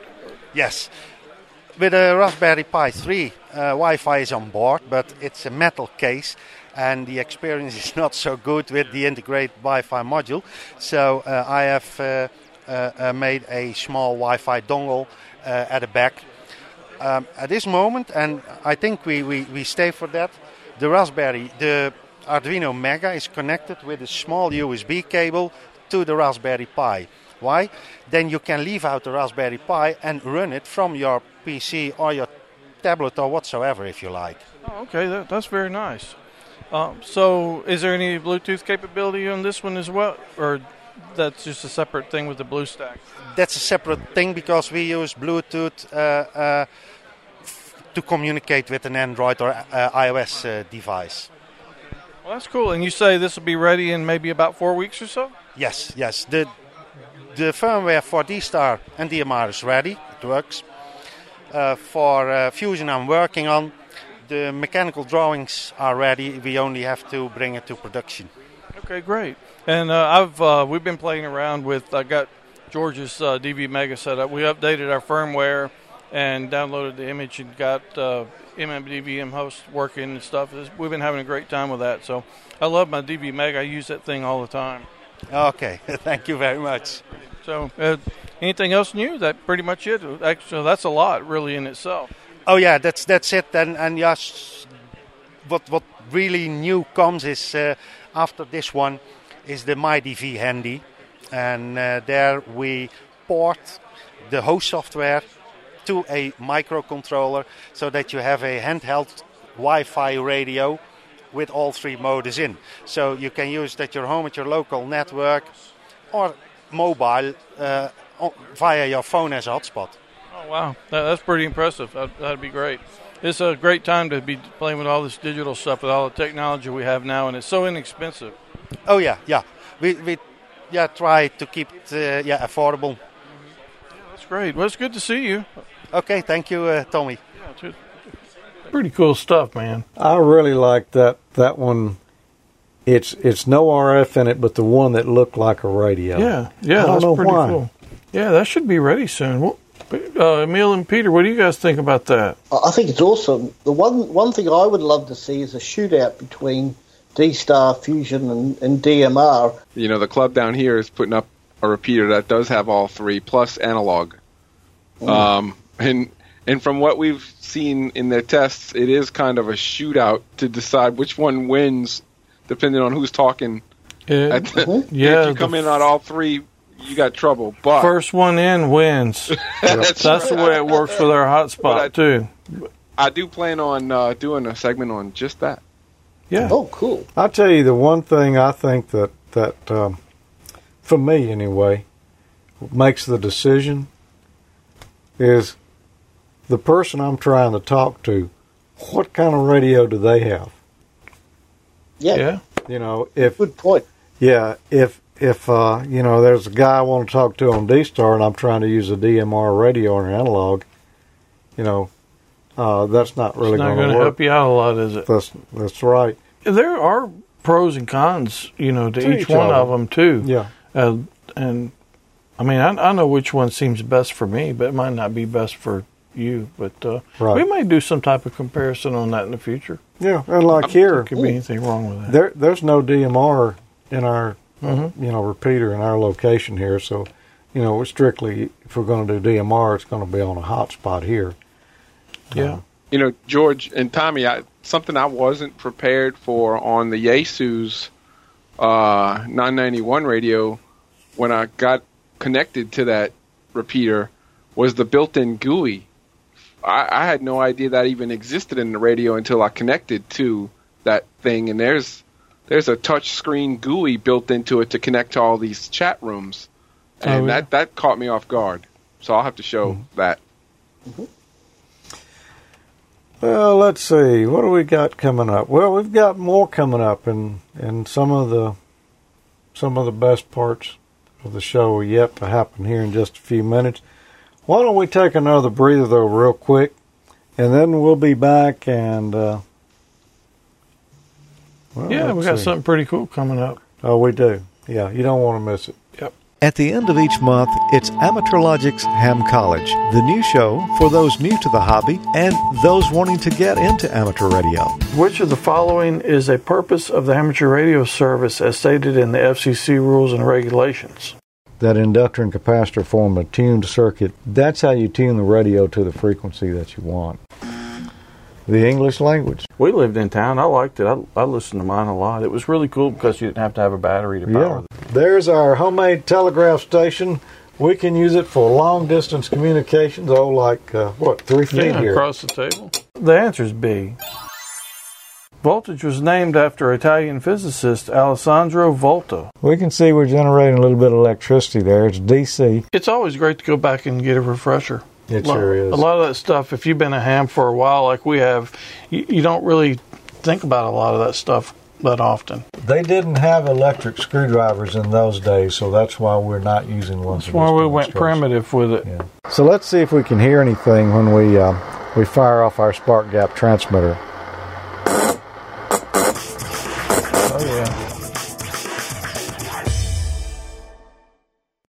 Well, we didn't build anything or blow up anything today, but The night's still young. that, uh, that that spark gap tra- uh, transmitter would be rather useful for ele- electrocuting uh, squirrels. So, if you could get close enough. You need to put one of those right before the wi- where the wire is on the tree, so they Mhm. booby trap. I'm thinking about operating that mode at field day this year. Spark gap? Yeah. I, I don't think these are going to help. Yeah. Um, you want to go ahead and let's Yeah. talk about those? These and we haven't tried these out yet. They just came in this week. Uh, and let's see, we've got a seven uh, megahertz, which is forty meters. We got a 20 meters. Uh, Vince, who's going to field day with us, is um, he bought an 80 meter. Yeah, and I've got a fif- got to get a 15 meter. I, I'll probably order it sometime tomorrow or something. and and these are all uh, bandpass filters. You know, last year our antennas were a little closer on field day, and we had a little bit of interference problems, splattering into each other. And we're going to use these bandpass filters this year, and we're just going to swap them around. Whoever wants to work on a particular band, they just take that filter and use it, Mhm. and it's going to cut down the splatter into the adjacent bands.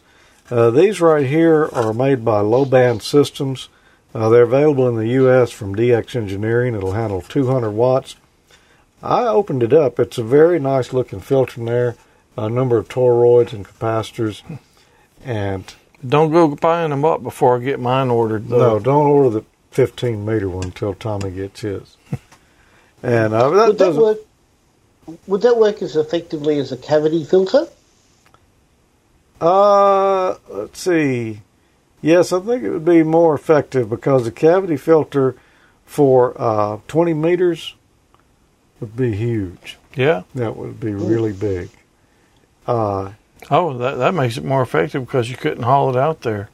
right. I mean, you know, for, for HF, yeah, cavity, we don't really use cavity filters. Um, Okay. You know, it, it it's just would be impractical to make a, a cavity big enough to be resonant at those lower frequencies like that. Mm-hmm. Now, as soon as I said that, somebody's going to post a link in the chat room here on uh, on how you do that. But I'm Uh-huh. I've never seen one. I'll just put it that way. You could operate from within the cavity filter. Right. but anyway, we're going to get these are very very nicely built. We we're going to get give them a one that shot. was air conditioned. Air conditioned cavity filter. Yeah. Yeah. How about a body cavity filter? No. uh, we'll let you know more about how these work out at Field Day, which is coming up. It's not next weekend. Two two weeks. Two weeks. Oh wow. We're going back to the woods. That's Going right. primitive again. Going primitive again. Uh, we're going to try to improve a little bit from from the setup we had last year, which was good. Yeah, it was good. We're going to pitch that A-frame over the tents again up higher to get a little more shade in there. Yeah, that'll be good. Uh, yeah, It's- that's, that's going to. Yeah, because uh, there was a fire out there, and some of our shades gone. yeah. Yep. So I'm still I'm still waiting for the real George and Tommy to return. You never know. how how would you know? Hmm. Okay, more stuff to go here. Uh, really, not a whole lot more, but a little bit more. You know, High Gain Antennas is has teamed up. and I can't remember his name right now. So, uh, what's his name? Do you remember? Justin Justin Johnson. Justin Johnson. You edited this video, I did, and but you interviewed him. Yep. Uh, they're offering a new antenna here in the U.S. It's uh, been available in, uh, I guess, uh, over in Great Britain, In the UK. In the UK, you may could have got them here in the U.S. I'm not sure, but they certainly wouldn't be as well distributed as they are now through High Gain. This is a really uh, innovative antenna setup here. We're here in the high gain booth with Justin G0KSC. Uh, what are you doing in the high gain booth, Justin? Well, we've made some uh, changes to the high gain range by adding some LFA Yagis or loop fed array Yagis. Uh, so this gives some very new designs uh, and some very quiet uh, Yagi designs to the high gain range. So you're with Innov Antennas. That's right. Yeah, we're based in the UK and, and we've been making these for quite some time and we do uh, ship them to the US. But uh, the demand now for quiet antennas for weak signal working in EME has become such in the US that we can't keep up. And High Gain have the platform to be able to produce them in bigger numbers than we can. Yeah, well, that's probably easier too with shipping and, and building everything right here in, in the country. Uh, so tell us what what's the big advantages for having a loop fed Yagi? Well, the uh, the loop, as you can see, is laid flat on the boom in between the normal parasitic elements. The end sections are 180 degrees out of phase, which helps cancel side lobes and also keeps the front to back very, very tight. So you have like a torch beam kind of uh, forward lobe. This makes the antenna very quiet, and it means that background noises from around and below the antenna uh, are, are greatly reduced, giving you the ability to receive weaker signals. So, for urban environments in, in particular, uh, it makes a, a, great difference to the, uh, the user quality for um, the reception of the antenna or the reception of the signals. So what bands will these antennas cover?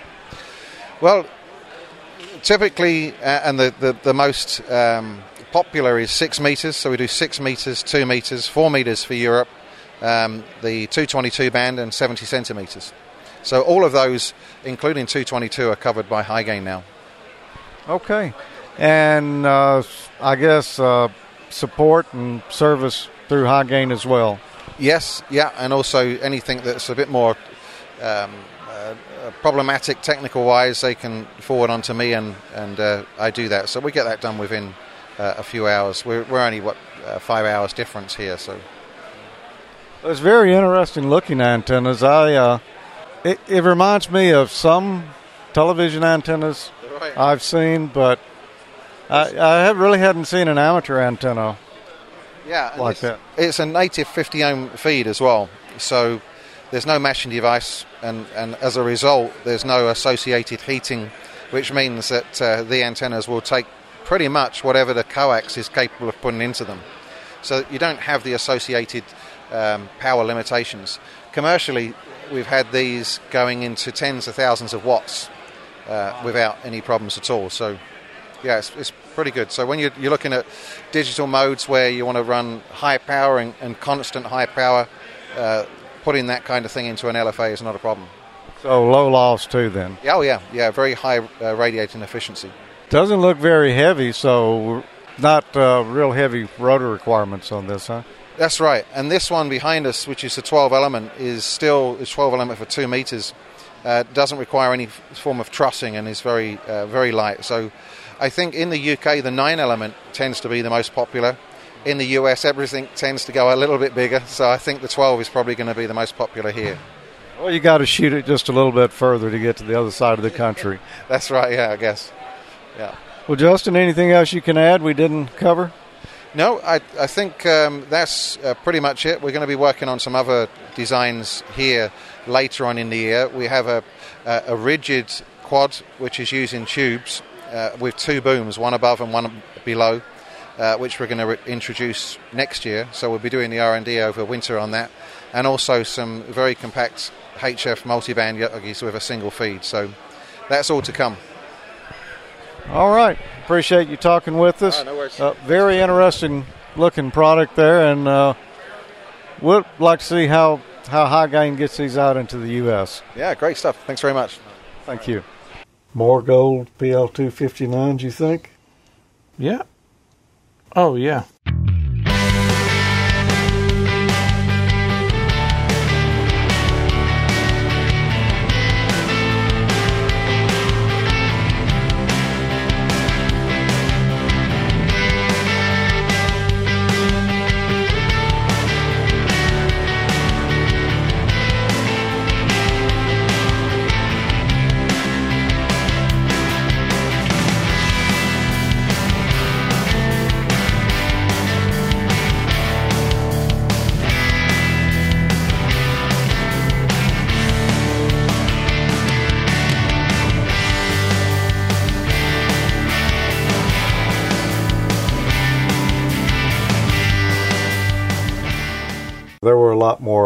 Gold PL259s being slung around there. Oh yeah.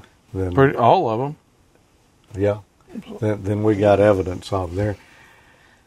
Uh, let's see. Well, Yeah, there was a Mike sighting there. It could have been a chip sighting.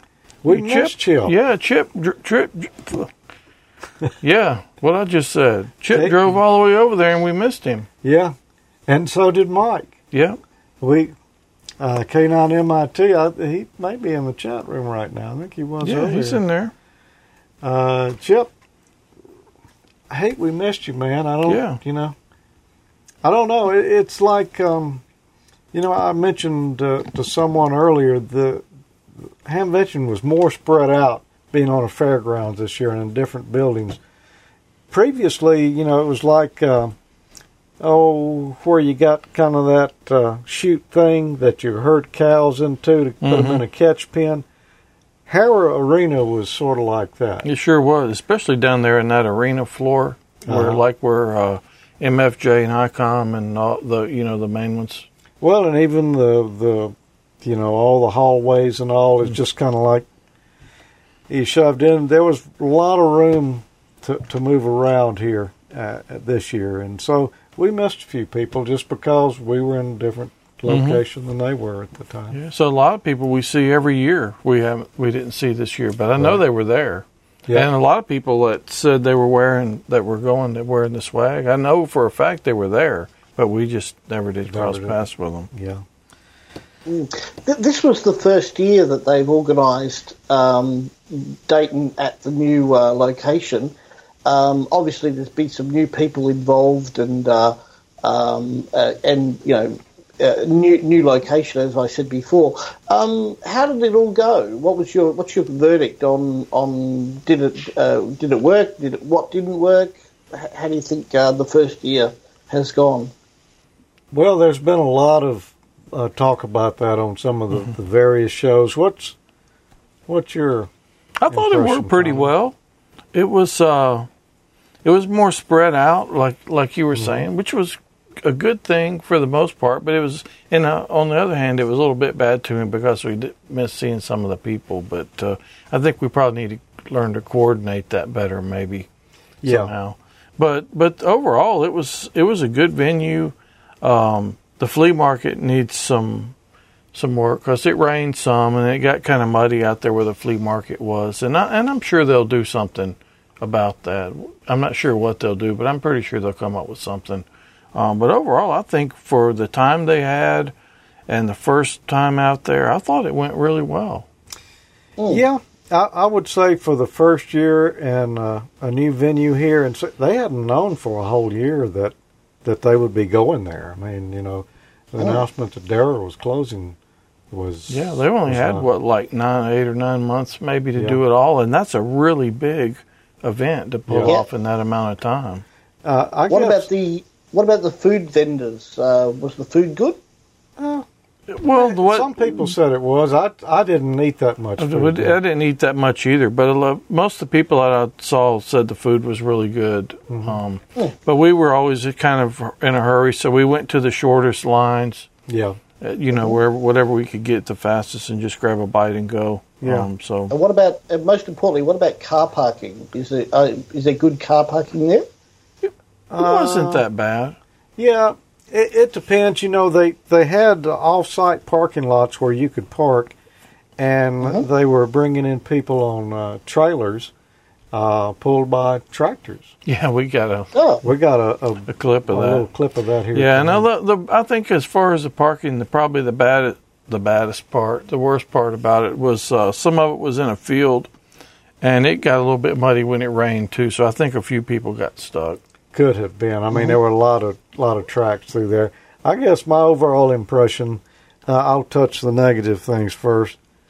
Buildings weren't air conditioned, although the forum rooms were. The uh, where the uh, vendors were located, the buildings weren't air conditioned. The first day, it got got kind of warm. Mhm. Second day, that wasn't an issue at all. It was, you know, uh, pleasant. Mhm.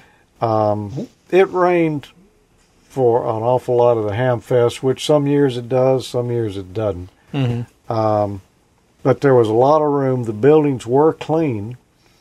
Uh, you you weren't all herded together like in previous years.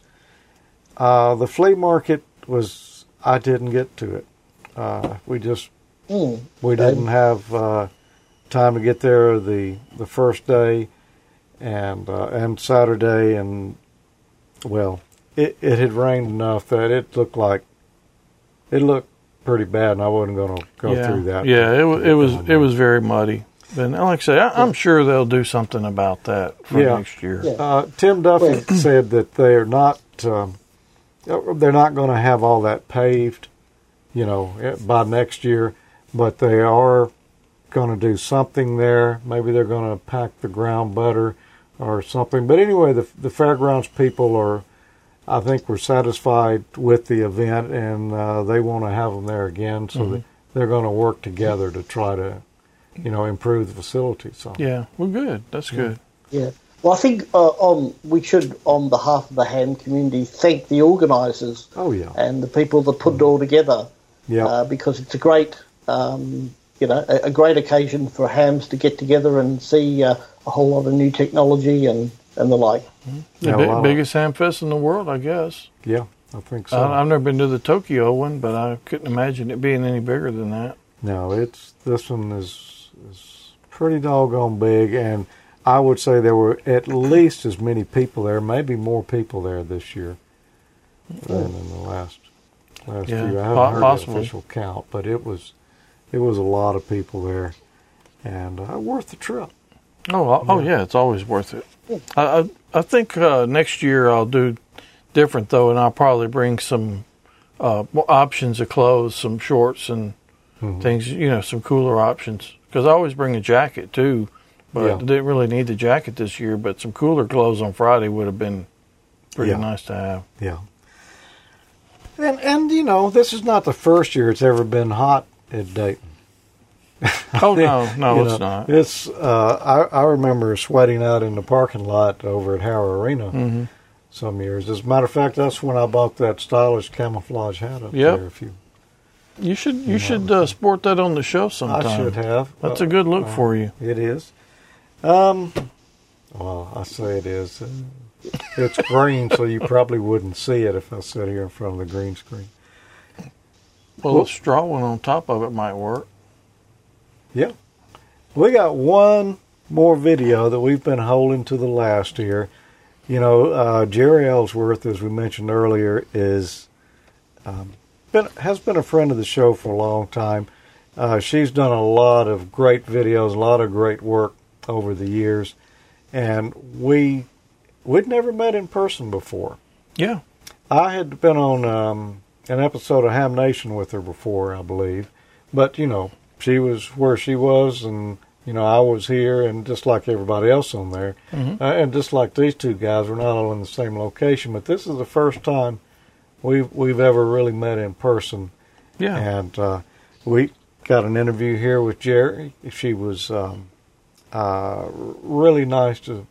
She hunted us down, as a matter of fact. Oh, yeah, sort she of. sort of. Yeah, we, yeah, we we saw her and, and she was kind of tied up, but then she came back and found us. Yep. The interview. So And we, we also really uh, met Amy and talked Yeah, with her her friend. too. These two ladies, uh, very they're- they're amazing. impressive. Yep. Jeri, it's mighty nice to meet you here at Hamvention. Wow, it's amazing. It's my first year here, so I'm uh, kind of blown away. What have you found anything good? Oh my, I'm drooling over all kinds of stuff. The new ICOM radio. Oh my goodness, I I may have to trade in my was it 7300 and uh, get the uh, fancy, more expensive one. 7300 is pretty nice, though. Wow, the, the new one's pretty nice too. Yeah. Well, you've got a couple of months, I think, before you, you have to make that sacrifice. I was trying to pry them to figure out when uh, it was actually going to come out. They're kind of uh, wishy washy, like, well, maybe September and maybe this price. And It, it's coming. I mean, they did the same thing with the 7300. So, what's your favorite area of ham radio? You're you're actually sort of a new ham still. You, when did you get licensed? uh, about a year ago or less, actually, I think it was in September, I got licensed. Um, but I was uh, I orbited ham radio for a very long time. Um, it was the amateur radio operators in my little tiny hometown where I grew up that got me into electronics. So they would get they gave me my first oscilloscope. They gave me scrap electronics to play with. Uh, my first real soldering iron. So you know, it's maybe I'm a little embarrassed that it took me thirty some years to get into uh, ham radio, but what I really enjoy right now is I've been playing with a lot of HF, um, you know, QRP stuff. You know, take my 7300 and just turn it all the way down and see what I can uh, can do. Building lots of antennas, upsetting the neighbors. Like had the neighbors yelling at me. Um, went to Pacificon last year and did all three tests in one shot. That was pretty fun. Uh, it was kind of fun. The uh, the uh, the folks giving the tests, the VEs, were kind of cutting up when uh, Amy and I, which maybe you'll meet here in a minute, um, went in to take our tests. They're like, "Oh, you're just going to do your general." Like, "No, no, we're going to." I mean, technician. I'm like, "No, no, we're going to do our technician and general in one shot." And they're like, "Yeah, yeah." And we went through and nailed the the first two tests, and they're like. And they said, "Well, do you want to try the extra?" I'm like, "Well, I haven't really practiced for it, but okay." And so I'm saying I'm like really scratching my head through all the questions and trying to dig deep, trying to remember uh, all this the fundamental stuff, and I passed it. It was kind of funny though that there was a guy in the same room who had taken it several times and hadn't passed, and so um, after I handed in my test, they said, "Oh, you got the same score as this other guy who had he had actually just passed, but I thought that they meant that I'd failed." So I just like put my head down and started to walk away. And they're like, "No, no, you passed." Like, Yeah, yeah, I, I did my uh, general and extra in one setting. I had only studied for the general. I had taken the technician years ago, and I, I waited till they dropped the Morse code on everything before I upgraded to general and extra. It, I just, I don't know, I don't, I don't really care about the Morse code so much. So I just always had other things going on, you know.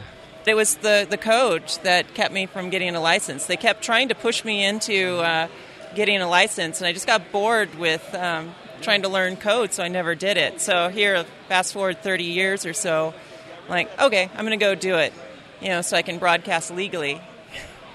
I, I've been known to be a pirate every once in a while. is, that, is that okay to say? Uh, yeah, because there's probably no evidence. Yeah, I went off into the ether. Yeah. So, what is your your favorite part of the hobby? What are you enjoying most? I would think right off, well, she probably likes all the digital stuff and uh, the 2.4 gigs and all that. But that's not true, is it? No, I really like um, doing QRP DX. Um, I'm, I am doing a lot of JT65. It's kind of a fun thing to do when I'm just hanging out on the couch and and uh, watching a movie. I just like click, all right, CQ, and someone will come back and I'll click, you know, and complete the contact. And it's really passive and kind of fun. And I can, in between things, I can kind of switch to a different antenna and play around, switch to a different band. So it's a very casual way. Um, I'm super proud. Like my first ever contact on ham radio was during the worldwide um, phone contest, and I'm like, I'm going to do. it. I'm going to try to do DX on my very first um, contact. So found this pile up of someone in in Hawaii, and so I busted right through and made the contact. And I'm like, by the way, you're my first ever uh, ham radio contact. And he like stopped everything and like like, oh my goodness, oh gosh, this is amazing. I'm so honored. Thank you. And like, I, it was fun and I was proud. Great welcome into the hobby for sure. So, what, uh, so HF then? That's, you like bouncing the signals off the ether. I think it's very fascinating, like how bands will open up and close down, and and uh, just changing the height of a dipole will like you know launch at different angles. I spent a lot of time messing around with antennas. Amy and I uh, built a giant mag loop antenna out of huge copper pipe, so we could do 160 meter um, DX. The, uh, we were trying to do a dipole and it was just shooting straight up in the air and there was nothing we could do to get it to launch out flat enough to get you know over the ocean so like well let's try a mag loop so we made the seven or eight foot diameter two loop mag loop with um, vacuum capacitors on it, motors to turn the vacuum capacitor, and sure enough, it launches out flatter, and we could get uh, um, across the ocean. So uh, you must live in a neighborhood that doesn't have antenna restrictions, or you managed to get around them, like most of us. Uh, the first dipoles we started sticking up, um, the neighbor was up the hill, like yelling at us, saying that's illegal. So, you know, I just pretty much gave him the middle finger and told him, uh, "Do what you must," and uh, nothing, nothing bad happened. But good news, I've just moved into a place that has some property, so I'm thinking about uh, where I'm going to put a, that tip over tower to get my uh, get some Yagis in the air. I don't have any myself, but that's really the way to go for the upper HF bands. Yeah. You don't even need an amplifier if you. I don't know. Maybe I'll get some uh, big iron and some power and go after it one of these days. I want to get into contesting. I think that'll be a lot of fun. You know, just the excitement and thrill of it. Although I still have a lot of anxiety around doing phone contacts, like just doing that exchange. I just get really.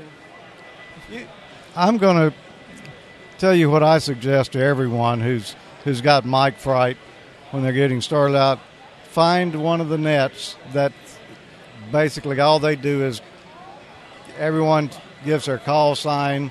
Maybe they give a weather report. They have a sentence or two of what's going on, and then they move on to the next person, and everybody says hi to you and welcome. And it it really makes a difference because you just join that little community. And um, I don't know where you are if 3916 on uh, 80 meters is a good one. It's the freewheelers net. Uh, it's a real friendly group of guys in there, and uh, you Maybe, know, maybe that's when I need my amp so I can uh, reach you guys on the freewheeler net. yeah, I, I don't generally get on that one. I do from time to time, but I'm just that's a good good net to start with. But yeah, get your amplifier. I'm sure we could talk because I can reach the West Coast. Uh, we're talking about putting a beverage antenna up too, so there's enough property to start running some uh, receiving antennas. So I'm pretty excited about that as well to see, uh, you know, see if we can pull some weak signals out of the ether. So you've been doing video podcasts for oh I don't know how many years, a good many years now. You haven't really done much on that lately, have you? You've been pretty busy. Yeah, I'm in the middle of a startup right now. So, raising money for a startup, developing a product. We're doing augmented reality glasses, so it's pretty cutting edge stuff, and it takes 110% of my time, which bums me out quite a bit. But I've been forcing myself to um, do more stuff out of work. So ham radio is one of those things that I've always wanted to do, and so I'm forcing myself to do it. You know, hopefully I'll get some videos out there. I have a bunch of projects in mind that I want to do. Like I want to do some tube stuff. I haven't done tube stuff since I was a kid, so I've I want to try to maybe mash together some. Uh, um, direct conversion and um, tube together. So I think I can probably make a direct conversion uh, t- commutating mixer out of tubes. So I might do that. We'll see if I can figure out how to do that. Um, have some other ideas around maybe a, I want to do a, a handheld tube, like maybe 40 meter handy talkie. Wow. Be kind of, you know, ironic and fun. And I guess with lithium batteries, maybe you could could pull that off. yeah, may have trouble getting all the heat out of it, but we'll see how it goes. Yeah, if I get it going, I'll let you guys know right away. Great. Well, you've got Amy here with you today too, don't you? Yeah, you totally should talk to Amy. Yeah. See if we can convince her to come on in. Hi, Amy. Hi, nice to meet you. Uh, what's your call sign? It's Kilo Mike 6 Foxtrot Zulu Echo. And you are a fairly new ham too, right? I, I am, so I just got my uh, my general and technician this past fall, so at Pacificon. So, what part of the hobby are you enjoying? I'm really enjoying uh, digital modes right now, JT65 in particular on the HF bands, and I'm really enjoying building stuff. So, been working on bandpass filters, uh, some mag loop antennas, um, stuff like that. So, stuff that gets my uh, my hands into actually doing stuff like building. Yeah, I've been wanting to make some bandpass filters myself. I want some for field day, where we've got a few friends together operating radios and they're bleeding into each other. So that that's what was happening with us. So since we operate from the same location, we were stomping on each other constantly, and I was like, oh, I've got to do something about this. So I quickly put together some HF bandpass filters, and I've got a little board. I got to put it in a project box now, but it's all set for uh, uh, I think it's 160, 80, 40, and 20 meters, and then I'll have a switch on it so I can pick which uh, frequency I'm working on. So, have you tested it yet? Uh, yeah, I have. I've been using it a lot with my uh, KX3, and uh, mostly on 40 meters and 20 meters, but uh, it's helping tremendously. So now we're not stomping on each other's signals. It actually works really well. Well, I may need to get those plans. Yeah, actually, I think I got those plans from a really old uh, magazine article. It's a, was it called a, uh, a Butterworth? Is that does that sound right? Butterworth? Butterworth. Yeah, it's a Butterworth bandpass filter. It's pretty simple to put together. It was a really easy little project, so I think just about anybody could do it if they wanted to. Then I, maybe I can. Yeah. I just need to get them together between now and field day coming up next month. Do y'all do y'all plan to do uh, any operating during field day? Um, you know, we're going to try to make it out to field day, I think. Uh, well, wait a minute. Field day is coming. Oh, darn it. We're going to be on vacation. Yeah, we were hoping to make it out, but uh, it looks like we're going to have to miss it this year. Unfortunately, like family vacations coming up, so One year. yeah, next time around, and maybe we'll have that uh, 40 meter handheld put together by then. So, what is what is your background? What kind of got you interested in this type of hobby? So I, I actually got interested through Jeri. Um, but um, I've got a BFA in sculpture, and I love building and doing things with my hands. And I started getting interested in electronics about five or six years ago, uh, building microphones and doing some other small projects. And uh, you know, she had I think she mentioned probably that she had mentors growing up that were were ham guys. And so she kind of came back around to it and got interested again, and she got me interested. And I was like, you know, this sounds like a really, really great hobby. It mixes a lot of the things that I really love the electronics and the building. So uh, let's give it a go. And I've been loving it. Just curious, what kind of microphones did you build? Little omnidirectionals, and right now I'm, I'm working on a ribbon mic. Uh, yeah, I've been thinking about building one of those, but just I haven't gotten haven't to the ribbon part yet. The ribbon part is like, uh, it's so delicate, and I'm like really a little nervous about that. But um, everything else I've been doing, I even got a vibratory tumbler to. Uh, I have these really nice aluminum housings, and I've been polishing them up and getting ready to anodize them. They look really beautiful right now. I'm so excited. That's great. We'd like to see that when you get finished with it. I'll definitely uh, put some pictures up and let you guys know about it. Hopefully, it'll work really well. Um, we'll see. Okay, great. Well, we appreciate you talking with us. Talking to you guys. And y'all enjoy Ham that Vention here. you know, it's uh, it's a great event. We come every year now, and uh, wouldn't miss it. Yeah, I don't think we'll miss it next year. I think we're uh, enjoying this quite a bit. Thanks a lot. Bye. Thank you. Pretty interesting, ladies. really, Mm. and very very technical. I mean, it's almost, almost intimidating a little bit. The- Yeah. But, uh, yeah, they're super, super nice and obviously super smart. And you, I really like the looks of that loop. Yeah, yeah. and and the filters and you know what I had already been thinking you know we need some of those filters for field day and when I saw you know the one that Amy had built there I was thinking yeah but I just hadn't got time to pull that out between now and field day so we just went out and, and bought some Yeah. but That, That- would be pretty cool, though. Maybe we That- could do so, that, some of that for next year. That'd make an Uh, awesome segment yeah. and, and something useful, too. well these were So- what like $119 Yeah. which is really That's- cheap yeah, that's not bad. like but uh, w- there's some other bands we could do also. Oh, yeah. So maybe maybe we could do something like that. Yep. Anyway, uh, thanks, Jeri, uh, for doing that.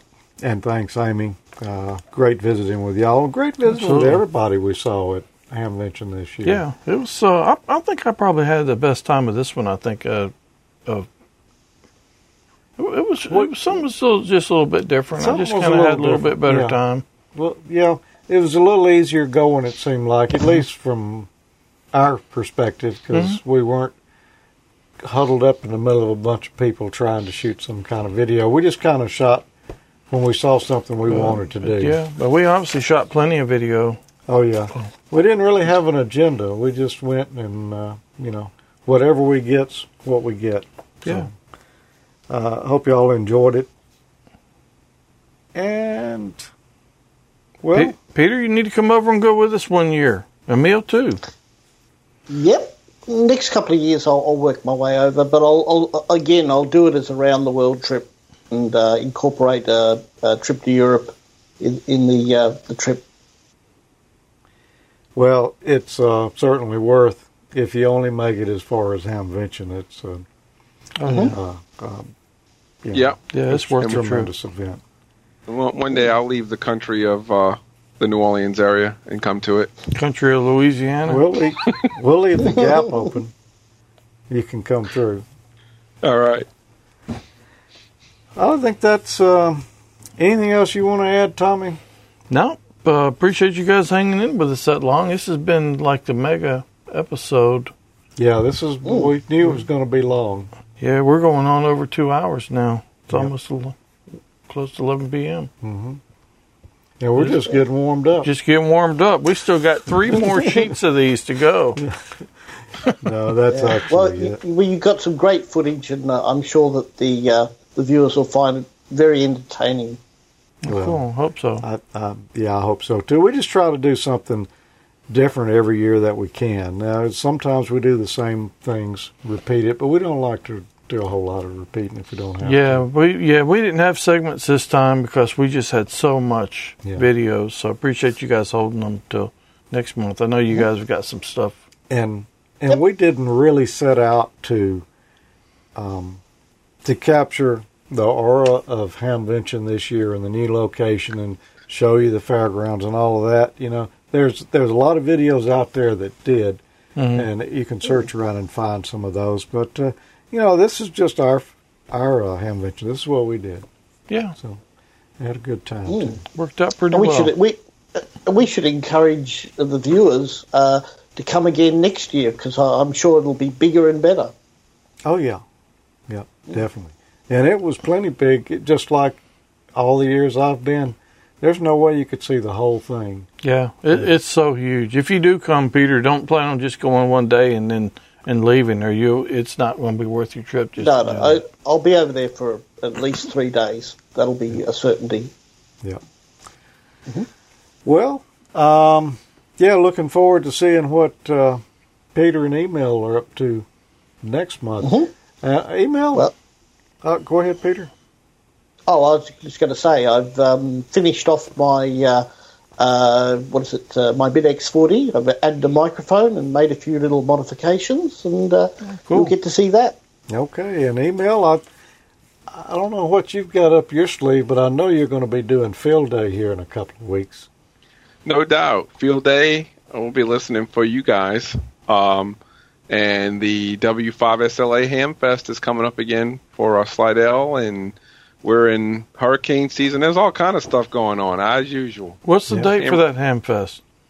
Ooh, uh, the, I think it's the the third.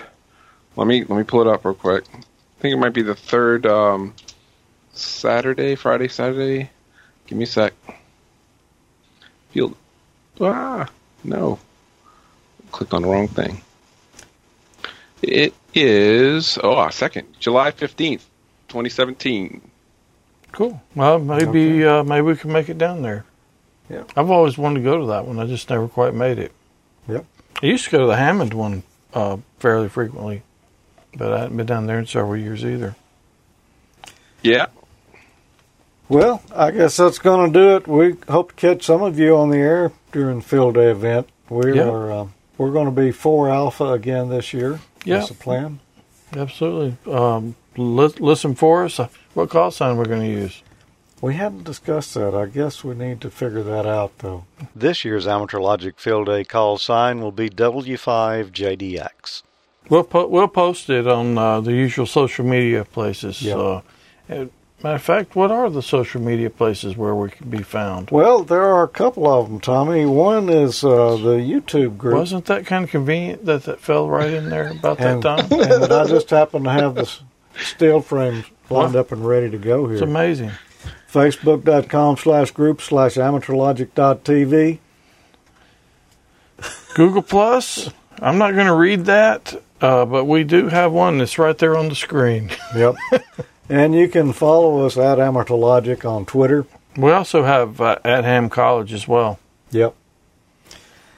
And uh, yeah, yeah, we do. And we'll be back with another episode of Ham College at the end of the month where we're going to be starting the general class exam. Yep. So uh, put your thinking caps on. It's going to get a little bit Yep. tougher. Yep, you technicians, it's uh, you know, here's your opportunity to get a little little background on the general exam, and uh, we're going to twist your arm a little bit. You may actually hear the buzzer a few more times this You time. will. You will. We actually we went almost through everything in the technician question, and the buzzer never went off on me until the last two episodes, and it got Yeah, me got you one on each one of them. Yep. Uh, it got you a few times It earlier. got me a couple, times, times though with some of the first ones. Yeah, but it. You're right. We're going to miss some of these on the general exam because we're not. Oh, it's in, it's inevitable. yeah, we're not sitting there studying the the questions ahead of time. We're just hoping for the best. So That, that that's how I knew it was you guys who were returned from uh, the field day conspiracy. it's the buzzer. Once I heard that buzzer, I said, "Oh, it's them." yep, yep, that proved it. All right, thanks for being here, everyone. Uh, happy. Well, hang on a second. Yeah. You've forgotten something. The store. Oh, yeah, Yeah. That's how you can get your swag next year, maybe. I guess Yeah. if we do that again. yeah, I don't have that one uh, lined up. I was going to give them a break this month since we were running over. But you can, if you do want some slag, slag, Swag. slag or swag, Yeah. uh, you can get it at uh, amateurlogic.spreadshirt.com. Yep. And we've got Ham College, a little bit of Ham College stuff, more Amateur Logic in there. But uh, Yep. Anyway, check it out if you're interested in, in some of that stuff. You know, if you if you wanted to watch Amateur Logic, where could you do it, uh, Peter? Um, well, you can either go to YouTube or you can go to www.amateurlogic.tv and you can download episodes in a range of formats. What if you were just a TV type of guy? A TV type Yeah, of guy. maybe- Uh, well, you could probably write to Tommy and he'll send you a, a VHS well, you could, cassette. you know, you could use like a Roku or something. Oh, a Roku, of course, yes. Yeah, on, on your, your Roku, television. uh, you can uh, you can watch streaming into your TV set. What if you And wanted? just go to search for the Amateur Logic TV channel. What if you wanted to watch it on your iPhone, Emil? on on the iPhone. I'm I'm guessing there's an i iTunes channel or a. You guessed I don't right. know about that one. You guessed right. It is on iTunes. Yep. Where, And what about the Amateur Logic TV app? yeah, we don't have that. No. What if you uh, What Oh, if you want to watch it at the drive-in theater? Although I we did. yeah. Yeah, we're we're pretty much out of Yeah, luck on that Be one. sure you've got your drizzle guard if you do. Now we had uh, someone offer to make us an app one time, but we just we didn't really see the point. It's not that difficult. Maybe I'll do it sometime. Just just to say we did it. Yeah. Where would you guys? Maybe you could show us how to make apps. That would be an interesting segment. Yeah, we're in a little more than ten minutes. That'd be a long. Mm. Well, oh well. I guess that's going to do it. Uh, have a good field day, everyone. Seven three. Thanks for being here. Yep, seventy three. Everybody. Yep, seventy-three.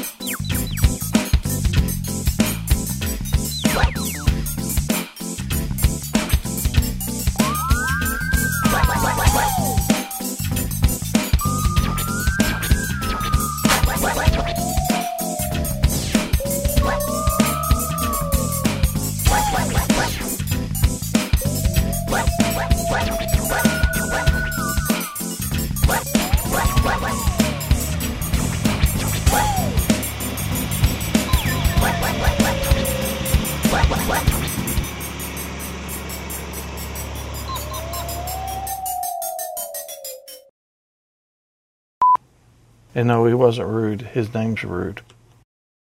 We run into one of our favorite geeks here, Jeri Ellsworth. It, are you a, a geek? Would that? Are you a nerd? Or are you something else? Is there another term? I don't know. You know, I think I'm a little bit of both, right? I'm probably uber nerd.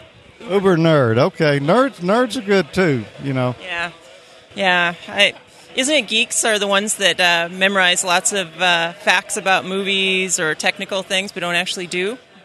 No, then I guess I'm not in that club either. So, yeah, nerds. Nerd works. That that was from my generation. Yeah, I like to do. So, Make. yeah, big in the maker community. Here's Gary, RR0AX. Gary, how are things going in the Ham Nation booth here this afternoon? Really nice looking antennas. it was, and I wasn't paying attention to the video. There was there actually. Did we ever show the antenna? I hope so. In the video, I'm pretty sure I did, we did. I know I took some B roll of it. That's true. Emil. Did we show the antenna? Um, I was in a chat room. Oh, Peter, did you see an antenna in that I, segment? I, I was uh, asleep. I didn't. I, di- I didn't. I don't, don't think I might have missed it. Okay, I think we got some editing to do. We just need to watch it. Yeah. I, I'm sure I did. I, I edited. I, I'm sure I did, but I edited so many videos that day, man. It's not even funny. It was like a dozen or more of them, I think. Yeah, we might want to check that. We could have just got no a antenna blooper. sightings. Maybe I missed that. Se- several people are saying no. but it's a cool antenna. If you could have seen it, you would have really liked it.